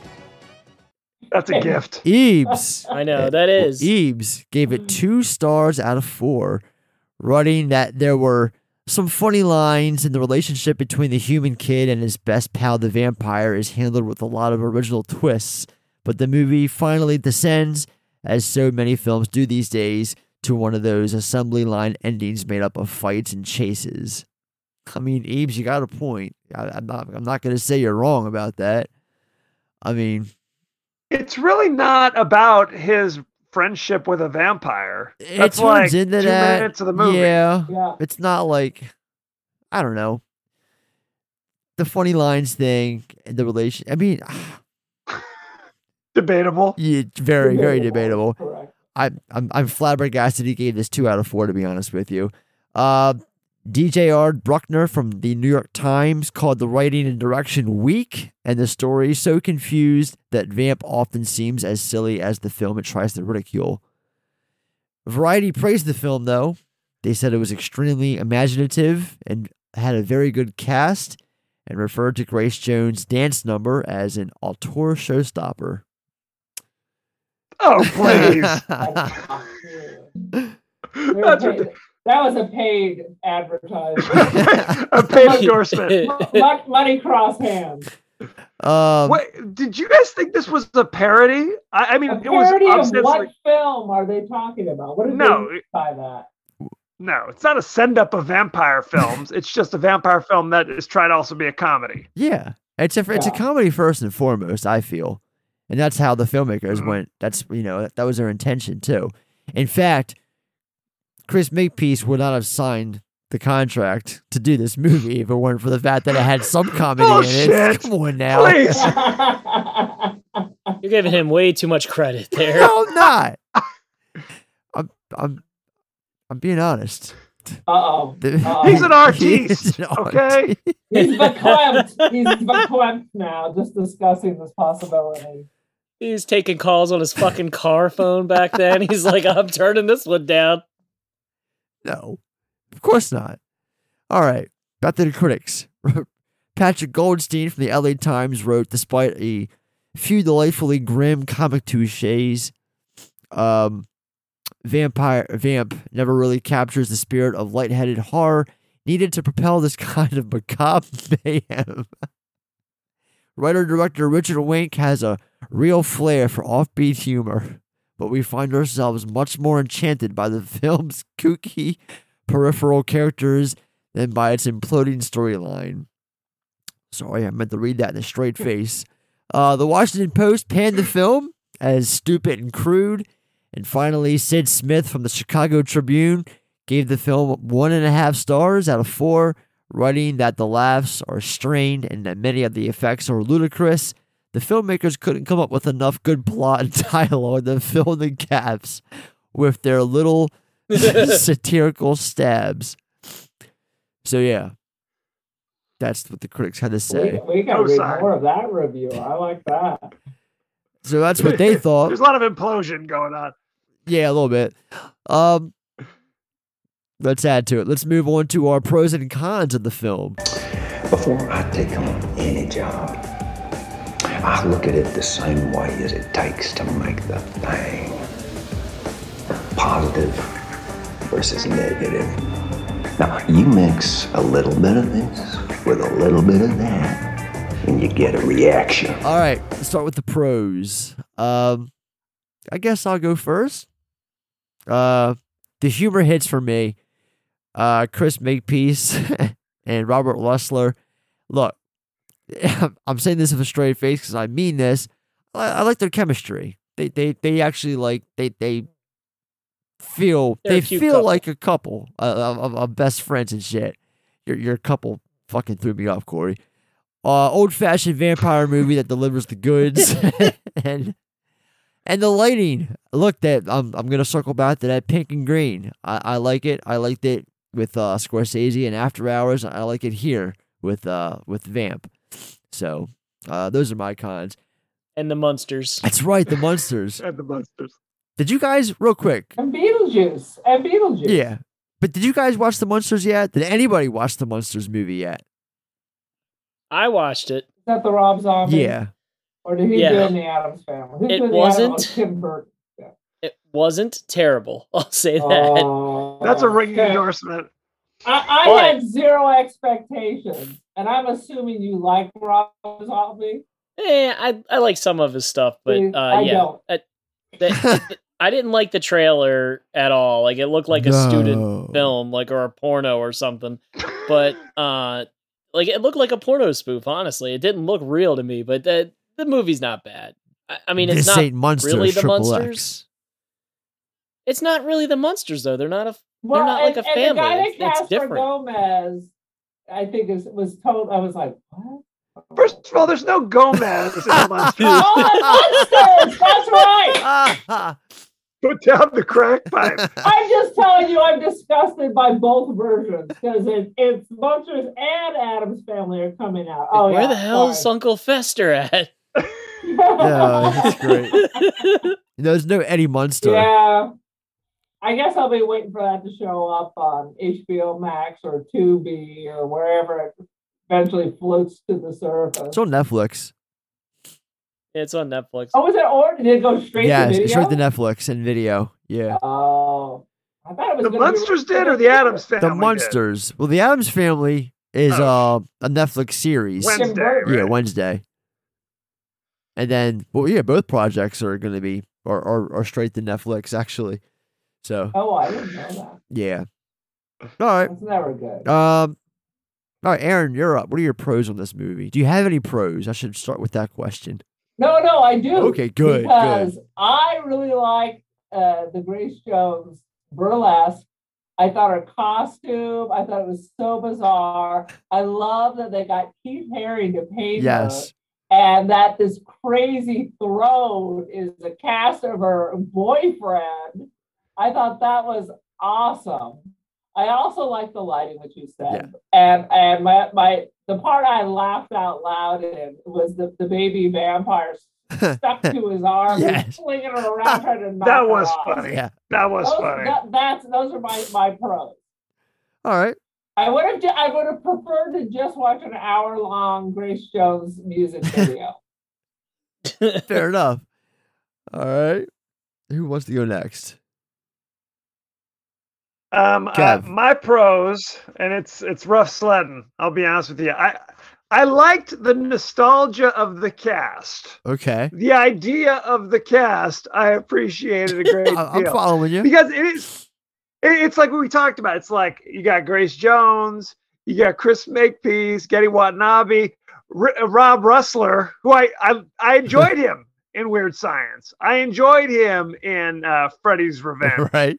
Um, but but the uh, the combination of flavors didn't exactly do it for me. Uh, okay. So it's starting to become a, a- less of a pro than I thought. Very sad. Fair enough. Corey.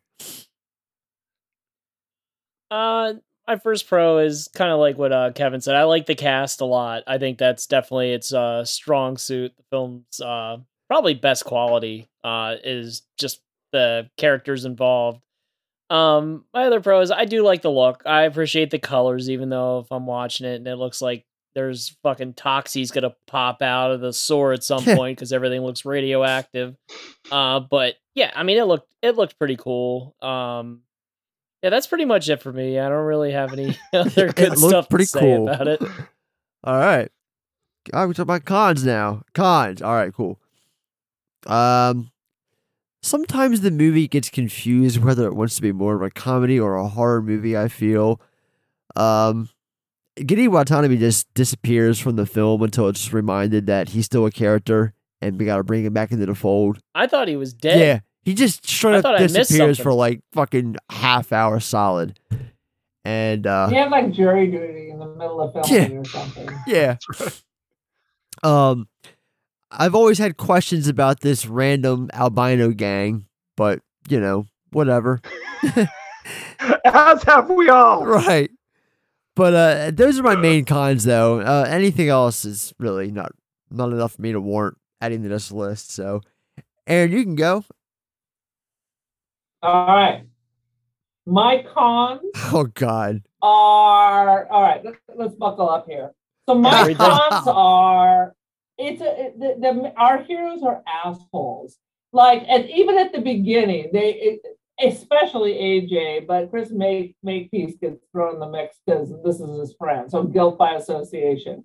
So historically, have fraternities had a problem with finding girls to get naked at their parties? So no.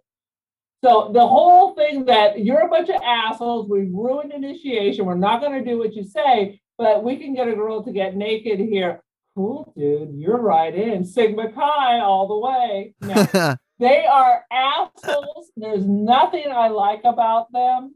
Uh, I, I just can't even imagine they would ever have actually been friends. And and then you you throw in uh, Mr. Watanabe. What? What? And, and they should have been they dumped altogether. I would have preferred somebody much more sympathetic. Uh, quite frankly, I find all the people at the strip club much more interesting than our heroes. Good. I was glad AJ get killed. Good. Next. Chris They're really Makepeace, lay horrible. there. They're really horrible to Duncan. Duncan's like, please just be my friend. And they're like, nah, okay, please pretend to be my friend. Uh, They're just assholes. I, I, That's I, like awful. the, I like the vampires uh, at the strip club better than them. And uh, Dee Dee Pfeiffer, oh, I love her. She was adorable. She is. And I kept thinking I knew her from somewhere. Actually, here's a, here's a weird a weird story. So I have this friend from Orange County who who I swear told me that she was friends with Michelle Pfeiffer's uh, sister, and then occasionally Michelle would drop them off at school because she's the older sister. So before this, I said, "What was the name of the sister that you went to school with?" She's like, "What are you talking about?" I was like, "God damn it! You told me a fucking lie 30 years ago. Now you don't remember. You told me this. I've been told this goddamn motherfucking story for like a thousand years." She's like, "Did I tell you that?" I'm like, "Yes."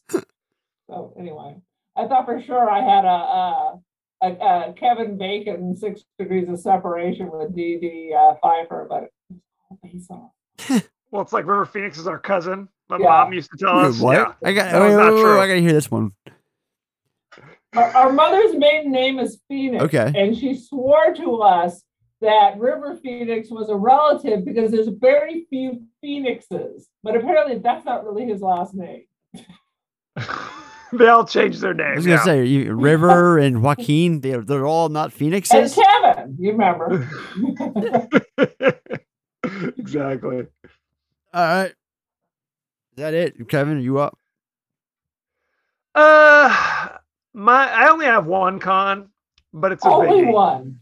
Uh, It's Just a biggie. Uh, I, I wrote the comedy or lack thereof.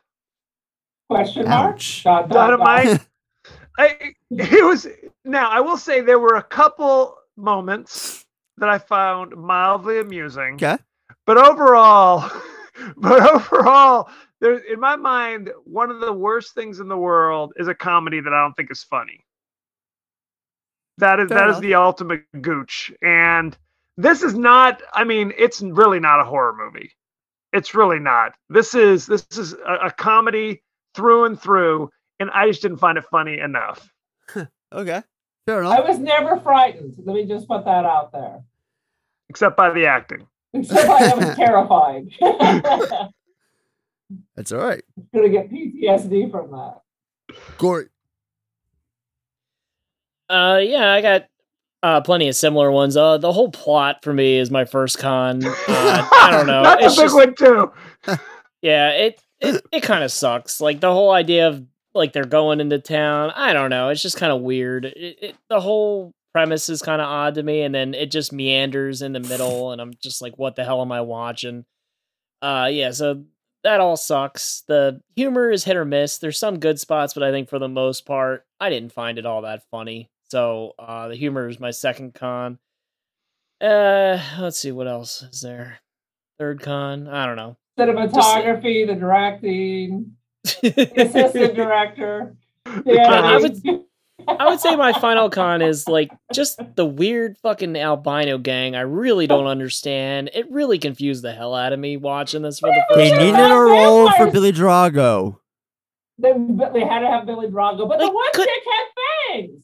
Can't you just make him not albino? Like, I mean, like it would have been so much less confusing to me. I I, I really thought they were like competing vampires. Now that I think something. about it, that Right. that that chick that was like, you know, playing, you know, with uh flirtatious with uh Chris Makepeace and shit. That the the you know playing cute eyes and shit. Yeah. She's got her chompers are like the exact same ones that Grace Jones has at the end with the arrow in her mouth. It feels like. Yeah, so how is she not a vampire? She's just hang- she's got jacked up teeth Questions. and hangs out with albinos. I don't know. I don't know. Uh, I forgot to mention this too. It's meant to be funny. So yeah, these are the jokes. Richard Wenk, he's the director, like I mentioned numerous times in this episode. What does he do now?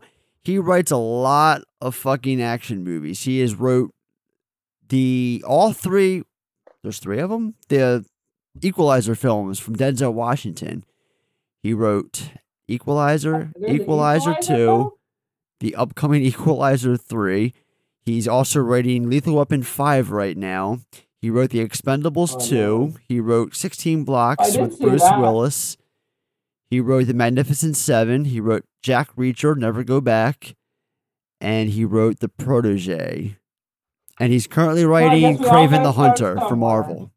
So, the director of And to Vamp. be clear, he did not not the original Magnificent Seven. No. The one with Chris Pratt from a couple yes, years the 2016 variety.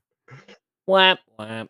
Wah wah wah. Mm-mm-mm. So yeah, just wanted to throw that out there. I don't know why. So, um, Corey, that was your last concert, So then we can move on to modern cancellations. Someone just got canceled. Someone just got canceled. Someone just got canceled. I wonder what they did. Ooh, so who gets canceled by today's cancel culture?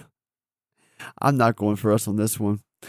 Uh, I okay, I will. Fuck it. Uh, Duncan. I wrote Duncan down because he has no limits and has trouble reading the room, much like other people in this movie. Um, yeah, I got nothing. That's all. That's all I got. This this one is this is one of those versions. This is one of those you can just pretty much pick anybody out of the hat because everyone in this film's Yeah. not really the best person. Yep. So They're they're all pretty Yeah. problematic. AJ, I'm gonna go get naked women to present in front of you, so you'll let me into your club that I don't want to be a member of anyway. Cancel. Absolutely. I mean, it, it's frat frat douchebags going into town to get strippers. Cancel. They're, they're out douching the douches. That's what I'm saying. Cancel. Cancel. all right, Cancel AJ. fair enough. Um, we'll just chalk that up as a social cancellation. Um, Social disease. uh, let's do mulligan moment. If you had to do it all over again, would you make the same choices? So, if I could change one thing about this movie, I'd actually do something with Billy Drago and this fucking mean street posse of albinos because after that scene at the diner where they're introduced, like it it I like we've discussed this entire episode, so many questions. Um yeah, that's that's the one thing. I'm I'm sure there's others, but that's the one thing that comes to mind that I would change first and foremost if I had the tools to change one thing about this movie. It's I, I would do something with that fucking group. Well, What if, if if they're not Drago- albinos, Huh? What, what if he was Grace Jones's boyfriend out on the prowl looking for fresh blood? For That would have been a That much better have been more idea than what they came up with in this movie because you would think that that's kind of what the role is. See, you get the impression Right. that they're like all together somehow, but then this little vampire girl comes out of nowhere and just destroys that fucking idea. She just shoots that shit Yeah. down real quick, you know. Well, if they're not albinos, I don't think there's any confusion. It's the fact First that they're of all, half the albinos. albinos are black, so I'm not sure how they're all Okay, albinos. all Okay, but you- you- all the white guys. The women are African American. The dudes are all albino. Yes. Which I don't. I mean, are they all related? It's I mean, are Ebony they- and Ivory, baby. It is absolutely ebony. It's like the, the live together. It's like the albino hangout from southern South LA albinos. That's the, the name of the group. Abs- There's a huge albino population The in South albino LA. Crips. albino group. Uh, That's correct. All right. Um Cancel. Erin, what would you change? I would have uh, Grace Jones uh, speak.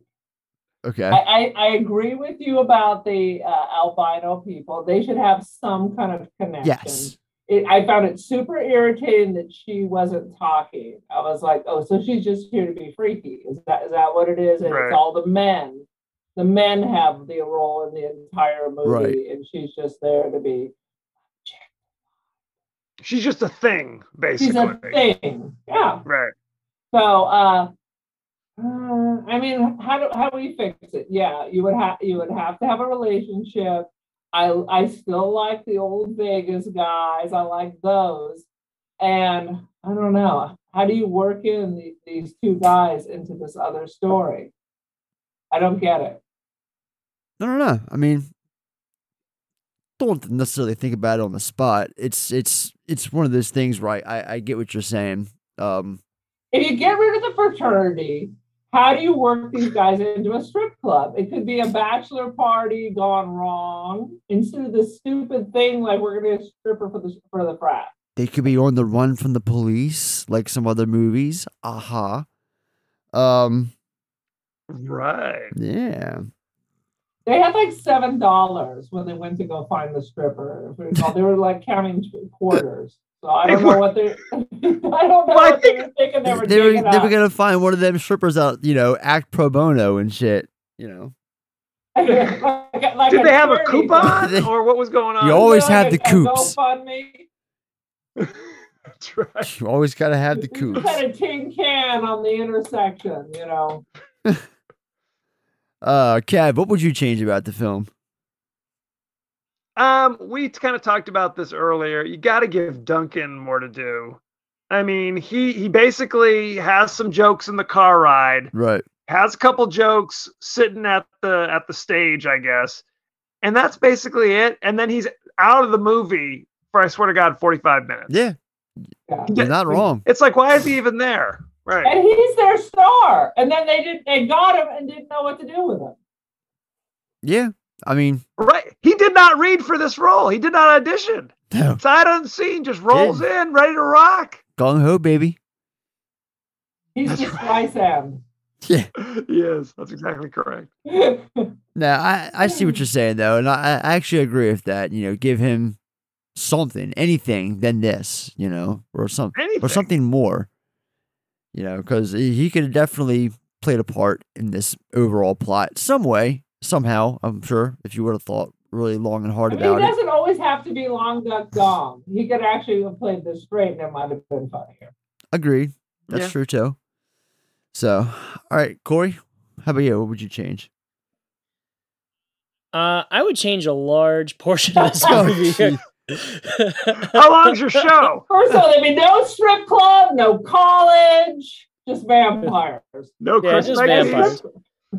No, I would change the whole middle section. I don't need to see the fucking wacky vampire hotel. I don't need to see a tour of the fucking city sewer systems. It's like I don't know. I don't I don't really appreciate the whole middle. Like the beginning had me. I was like, oh, okay, this is I'm I'm vibing with this at the beginning. You know, the guys are kind of douchebags, but uh, you know, it is what it is. Like uh, I'm enjoying it.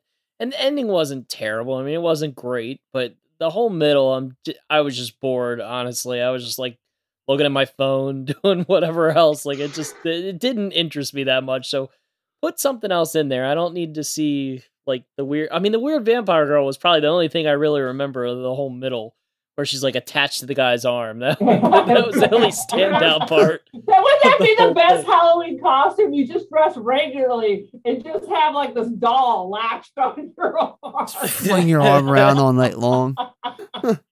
Yeah, Damn just it, get off of me. Just working out to have something more interesting happening and. Yeah, that that's pretty much mine. I, I I don't usually do that where I'm like I change a third of the movie, but I think that's what it really needs bad. All right, we can now talk about what everyone's favorite parts were. Even though I'm pretty sure at one point we've all went through what our favorite parts are of this movie. Uh, finger looking good.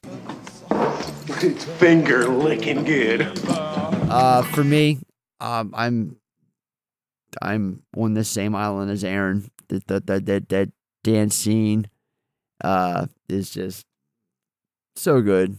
Um, just. I don't know about the way. I don't, I don't know about the whole thing. Even I'm I'm literally speechless. No, you, you, you know, there's like there's goofy things about it. It's not a- you know, it's not a fucking home run, but it's it's enough. It's it's enough to warrant my attention, and um, throughout. I mean, because it's a whole performance. It's a whole number. Um, and I love the artistic uh, direction behind it, the, the the creative choices that were put into it. Um, so yeah, the, the more I think about it, that I mean, I could easily sat here and said, you know, anytime Sid obsesses over L, uh, Vegas, which don't get me wrong, I, I love, but there's just something about this number that she does that's just different and unique and stylish, and yeah.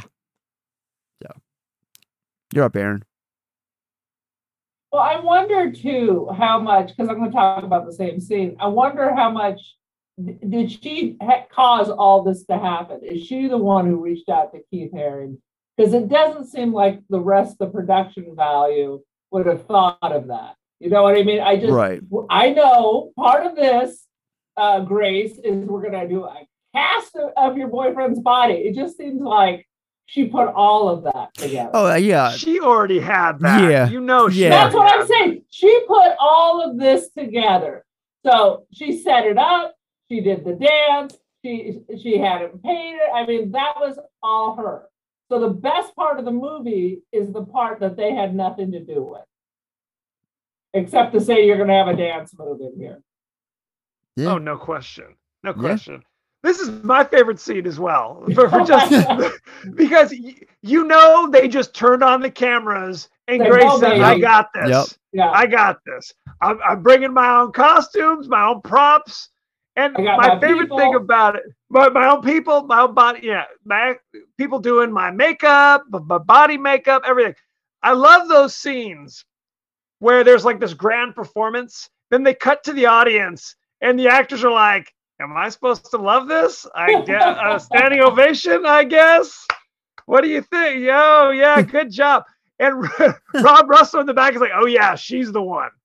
She's the one out of all. What happened to Hard Hat Hannah?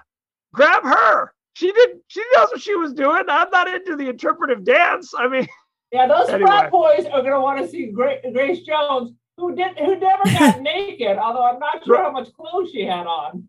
Uh, but that's the what they're going to want to see at, at their cager. Oh, she's definitely naked through those grills. Uh, it- it- Through- it's through the quite springs. Yeah. Yeah. All right, Corey. I was just thinking that would, that would also be a funny Halloween costume. You just have a bodysuit with just Yes. like the hoarding going around there, like woo. That's funny. Corey. Yeah, mine isn't the Thundercats dance scene. That isn't my favorite scene. I Uh, think mine's we should call it that though. From now on, it's the, The Thundercats, Thundercats dance dance number. Absolutely. Uh, my favorite scene is the AJ death scene. I think that's uh where she shines. I like the whole. Yeah, it's just very erotic. I like how she takes control. I love the makeup there. Uh, the toenails is a nice touch. I don't know why it's in there, but it's pretty hilarious. So. A lot of men have that kind of fetish. yeah, like that whole sequence played out exactly the way I kind of imagined it. Like going into this movie, that's that's that's what I thought I was gonna get, and it, it delivered. So yeah, that whole uh, scene for me is definitely the highlight. All right, then. Let's move on to the next category. Like this, try that.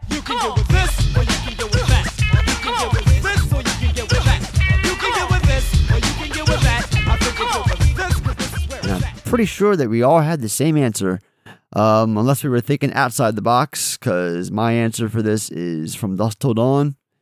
This is literally the, the same exact movie, like through and through, for the most part. Yeah, just instead of like a college buddy movie running into a You've vampire, it's just a, a hold up on the run movie running into vampires. Yeah, You know, it's you and that and one's good though. That's the other big difference. One's actually I good. do love Wow. From Dusk Till Dawn. I, I love that movie. Oh yeah, absolutely, me too. Um, so yeah, just for that reason, we gotta cover that film soon. So yeah, from Lost Till Dawn. We do as well. Yeah, I'll tell you what, I, I saw those connections, but there was a different movie go for it. that Lay it I saw me, that. It's called Tales from the Crypt, Bordello of Blood. Oh, why didn't I think of and it's almost thi- and it almost seems like because they're kind of same quality. You know what Oh, I mean? yeah. Oh, Overall. yeah. And Chris Yeah, they're Sarandon's in it. They both suck. Yeah, so yeah, that makes sense. But it's it's that kind of thing where you see, uh, you know, there was like the the uh, the bondage vampire. I mean, she could have come directly from Bordello of Yeah. Blood. I mean, it's that same kind of thing. And you got you got Corey Haim, or excuse me, uh, Corey Feldman's in that one. You got Chris Sarandon is in that one. It's like an all star cast of crazy. You need that. uh, you need that vampire caretaker who's like, come to the Cunningham Wake or something like that, or ask for the Cunningham, Cunningham Wake. Wake. Yeah, Yep. I know a Now place has Dennis Miller. not too far from here. I like Dennis Miller. You know, it it's funny you bring uh, Bordello Blood up because I think they could have learned something from this movie in Vamp because they gave Angela Everhart way too many fucking lines in that movie. So I think they could have learned from Vamp and be like, ah, Because she Grace was- Jones, just not have her because she was dating, uh, engaged to Stallone at the time, and Stallone was in the same area. were divorced before they were like split before the movie was done. yeah, well, she was dating, or they were they were t- together. That the whole I love that story of how she got involved in Bordello of Blood. The fact that she was engaged to Stallone, and Stallone was up that way filming Assassins for Warner Brothers.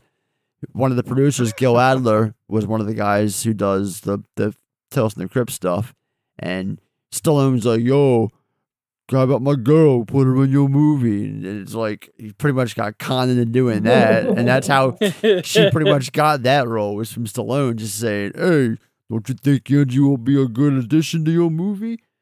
It's like, yeah, but you're asking for her to be the lead villain of a horror movie. What you think that you could do it? So yeah, that's how she got involved. so pretty much she You should have put her in an acting. she got strong armed into it. Yeah.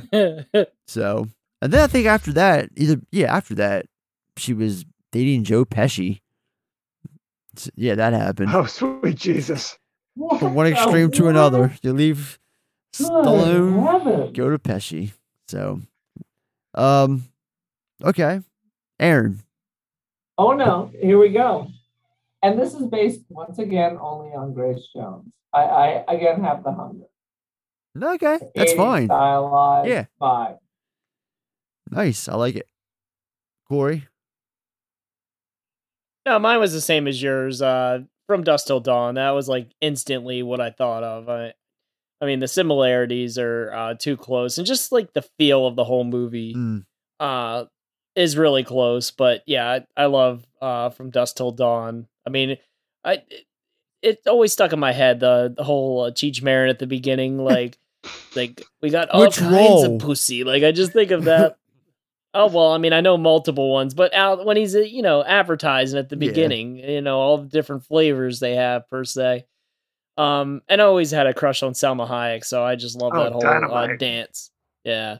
Uh, all right, fair enough. Let's move on then. To, we got a couple more categories. Ooh, movie MVP. All right, now you might think I'm a little biased, but I take my job as a presenter very seriously. I will show no favoritism. I am here to honor excellence. And the most valuable player is. Um, this is a no-brainer. Grace Jones for me. Uh, followed by Makepeace as a runner-up, but definitely, um, I think the MVP of this movie is absolutely Grace Jones. Don't really think it could be anybody else, but let's hear what you guys have to say. We're only watching this movie because of Grace. All Jones. right. Boom. I mean, I, I can see why you guys would say that. Uh-uh. Um, and I, I look, she is absolutely the driving force, but the issue, like we talked about, is it's like there, she doesn't speak. You know, good. she's less of a uh, uh, of a Dracula type and more of like the creature in the dungeon, like a castle freak or something. You know what I mean? Castle Um, Freak. I haven't seen that in a hundred years. um, I, I'm going. I'm going off the reservation. I'm going with Dee Dee Pfeiffer, who was That's a because you revelation. think she's hot. A revelation. There She go. was a she was a revelation. She absolutely was. Because it's you're with her and Chris Makepeace, who you're like, I don't care if you die, Chris Makepeace, as long as Dee Dee Pfeiffer lives. That's all I care about. There you go. All right, who's up? Uh, me. So yeah, I mean, I mean, there's really only one answer, I guess. I mean, why would? Mean, that's what everybody comes for is Grace Jones. So obviously, yeah, she was great. Like, I actually don't mind the not talking thing. I think she's kind of like ancient and more animalistic in that way. So it didn't necessarily bother me. I, I think it was fine. But also, I want to throw an honorable mention in there for Sandy Baron. I just love him as Vic in this. Like he just looks like he's having fun, like as he's announcing all the different uh strippers. I, I just love all the different names and I agree. explanations. Like I like the construction girl, he's like, he's the she's the builder of big erections. Like I just love like some of his lines in there. It was it was pretty funny, and I just love the Vegas. Like every time someone mentions Vegas, he lights up. So yeah, he stood out to me. It, I was just watching. it. I was like, I love him on Seinfeld. I love him here. I so. appreciate his work here too. Candy. did not annoy. She'll melt in your mouth and in your hand. All right. Um, let's see. You know what? This movie's. Well, we can do it. Fuck it. Let's do R.I.P. Rest in peace. All right. Favorite death scene. Favorite death scene. Favorite death scene. Not really much to choose from in this movie. Um, does AJ count? Because if AJ counts, then hundred percent it's AJ, since he gets turned and all that. Yeah, fuck it. You know what? My rules. AJ. That's my answer. Um, for reasons that we pretty much already talked about more than once this episode. So, um, yeah, that's that's my favorite death scene in this movie is AJ's. Which of his death scenes was that? I was just for? gonna say that. That Getting killed by Grace or by the Formica or It was- No, was I, the I, Bobby I'm, I'm of course I'm referring to the Grace Jones scene. That's what I that's what I meant. So, yeah, the Formica. Uh, My God, when the Formica went in, I felt it. Wait, wait. Oh, that one time that Formica steak just missed my heart completely. No. All right, Erin, you're up. Although now, now in retrospect, I kind of like the old guys in the strip club as the place is burning and they're just kind Yeah, the of flames. out there, right? That's a good one. I like that. All right, Kev. I I thought about uh, the Grace Jones killing uh, AJ scene, but the scene that, that I appreciated the most was when Duncan uh, catches fire in the back of the car, and he's just his reaction is just like, ah, damn. Yes. He's like, oh. it's just he's like, hey, uh, I guess I'm dying. oh. I found it hilarious. That's funny. Court. Yeah, I mean, I mentioned my favorite scene was the AJ death scene, but I- I'm gonna throw something else in there. I, I like, uh, you know, like the final showdown. I just like it because, you know, Keith Chris Makepeace is literally knocking the floorboards out of fucking L.A. or wherever they're at. Like, I, it is just so ridiculous but funny to me. So, you know, the Grace Jones death. And the fact that at the end I saw the guy's hand holding like the skeleton arm as it's given the middle finger, even just for a scene, uh, was just hilarious and memorable. But yeah, that like I mean, who hasn't been in a store and there's floorboards apparently or something? I don't know. So it was kind of funny to me. Let's move on to the final category then. The final effect treatment. Ow. On a scale of one. Ow. On a scale. Ah. On a scale. No. On a scale of one to ten. on a scale of one to ten. Give me the damn veggies. What do you think? All right. Three and a half stars. Vamp isn't your average 80s vampire film. It's one that takes chances and features some unique visuals. Of all the vampire films from this decade, Vamp is a unique one, to say the least. It's like that little engine that could, I guess you could say, or or not. But anyway, at the end of the day, Richard Wenk takes chances in, in making this and turning it into the, the the horror comedy hybrid that it is. Even though, yes, it's more of a comedy than a horror film. Hundred percent, I agree on that. Um, but yeah, I, I don't I don't know what it is. It's just a, a personal favorite of mine. There's just some movies that we can't explain. Vamp is one of those films that I just cannot fully explain. So, yeah, three three and a half stars though out of five is my final rating for it. Um, all right, Erin, how about you?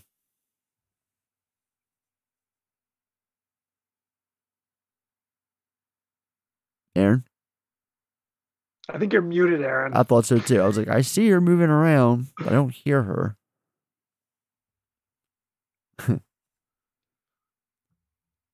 uh oh. She's she's speechless, ladies and gentlemen. Go to your settings. Text it and show it to us, and we'll read it. we'll read it. We'll ta- We will speak for you, Erin. She's like, I'll take it off the air. Click on your your microphone and see what you're set yeah, up click for. the mic.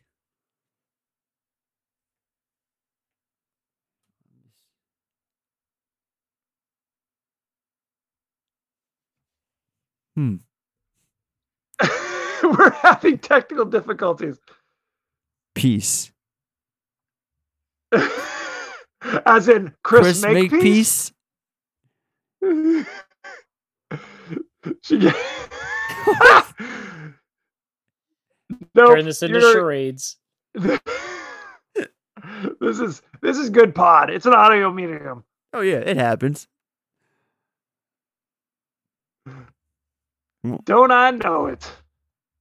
One out of a hundred thousand or a million. Maybe I should know how to count. That's that's her final rating. Yep. Thumbs up. All right, Kev. I gave it a 10 on a scale of 1 to a billion. No, uh No, I you know what? I I it's a comedy that isn't quite funny enough. That's okay. That's fair. Um that's that's really what it comes down to. I gave it 2 out of 5. Uh it is not an abject train wreck. Uh it's not a full-blown dumpster fire.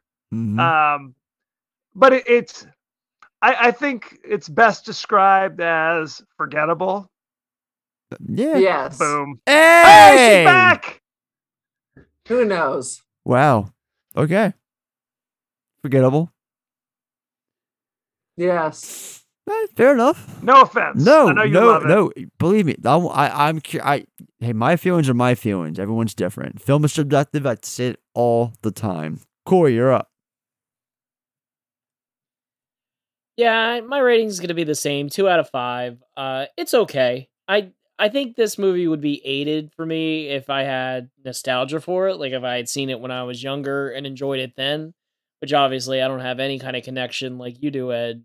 Uh, so I'm just watching it, you know, from today's fresh eyes, and it's just yeah, two. There's a there's some stuff that's funny. Like I the two lead guys are good together, even though you know they're not necessarily the most likable uh per se, but uh you know they they bounce off each other fairly well. I buy them as like a uh you know like friend couple I guess like they're always together in school and all that. So that was pretty good. Like the first third of the movie I was actually thinking it was going to be a lot better and then yeah the rest of the movie kind of happens. uh you know it was it was it was pretty good overall like it you know it if somebody's a sucker for like 80s and vampires, I mean, I guess it'd be like, why haven't you seen this yet? You know, but uh, if somebody hadn't, I'd be like, yeah, check it out. Sure, it's not bad. I mean, it was just one I've always passed over. Like, I remember seeing the box, like when I'd be at the video store with like the lipstick one. Right. I'm just like, that doesn't, I don't know, it doesn't look appealing to me. Like uh, back then, it just it never got the rental. I just never saw it, so I just don't have that connection. So yeah, Maybe you have like five. ESP or something, and, and you just sensed that you needed to avoid that, and you should have just gone with that. No, I skipped that and rented the Ice Cream Man with Clint Howard, so I had terrible fucking instincts. Miss Howard, woo, Man. that's a deep cut. Good stuff. That's great. All right, well then, I guess this episode's been sponsored by the city of Las Vegas. See why Vic was so in awe over Vegas when you book your next journey today.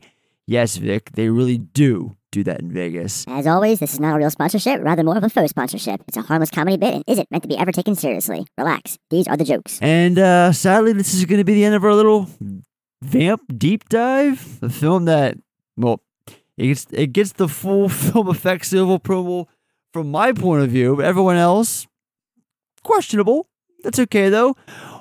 Either way, one down, many more to follow. Check out our ever-growing collection of previous episodes on your podcast service of choice or over at thefilmeffectpodcast.com. Please like, subscribe, and follow us on Facebook, Instagram, Tik uh, Twitter, YouTube, TikTok, all that shit we always talk about. All links in the episode notes. If you want to reach out to us, you can do so by email, thefilmeffectpodcast at gmail.com, or just shoot us a message on Twitter or Facebook. It's the best way to get a hold of us. Don't forget to uh, check out all the episodes from last year's Horrorthon if you haven't already, as we're currently going through this year's Horrorthon. And um, before we go, I would just, or we would like to take the time to thank Kevin and Erin from the podcast They Wouldn't Die for joining us for our vamp episode. We didn't really get to introduce you guys at the, at the top of the episode. I just realized that we just kind of brought you guys in, you know. You guys ra- just went coming in hot, you know. So now that I'm I'm I'm being I blame you. it's Ed. all my fault. My bad. Um, no. I, first and foremost, I hope you two enjoyed your time with us for this episode today, regardless of your Oh, yeah. opinions. Absolutely. So, um, Thanks for having us. yeah, thanks for coming on. This was really fun. Um, I had, I, I Yeah, had a really fun, good guys. time Thank you. laughing Thank more you. than anything Yeah, else. yeah, yeah. Um, It was fun. but before we hang up, why don't you two take a minute, plug your show, tell all the listeners where they can find you guys, and yeah. We're the podcast that wouldn't die. We discuss guilty pleasures and forgotten classics from the horror and sci-fi genres with a comedic twist. We hope. Uh, we are on. we're on uh, Facebook. We're on Twitter. We're now on uh, Instagram and uh, TikTok. Yeah. Okay, we've been on Instagram for like a year and a half, but we are Okay. now on the Ticker Talker. Yeah, we're on there too. We're on I'm Apple still. Podcasts. We're all still learning it. Uh, we're on Apple Podcasts, Spotify, anywhere the finer podcasts are available. Good times. It's a good show. Soon, Kevin will put it on the Snapchat and the Twitch, right? People still use On Snapchat. Grindr, Yeah, Grindr. 4chan. Yeah. Tinder, you know, it's all. Two episodes dropping on 4chan. I love it. Uh, I I just want to say I listened to your guys' Child's Play episode, like the latest episode as we're recording this, And uh, it was just interesting hearing because like Ed and I, you know, grew up with that movie, and we have like such a soft spot. It's just funny hearing you two. I, I like I loved Erin's uh, thirty second plot synopsis of it of like hearing about like a six year old going to a crack den in Chicago. Like That's great. Like- that was a funny ass episode. yeah, you, you missed your calling writing like the plot synopsis for like VHS and DVD box art because I would totally like watch any movie That that is like describes itself like that. Point of us having a podcast. We're waiting for Hollywood to knock on our door. We may be waiting a while. Oh man. Speaking of which, Kevin, check out Child's Play 2. I'm definitely going to. All right, well, in the meantime, thank you all for listening. And until next time, I'm Ed. Oh, Erin, And Kevin. and Corey. I have Like not well. been drinking. I just want to put that out there. It's a well-oiled machine, ladies and gentlemen. And this has been Halloween Horrorthon 2 Dead by Pod on the Film Effect Podcast. We'll be back again real soon. Take care now. Bye bye. Bye. Bye, everybody.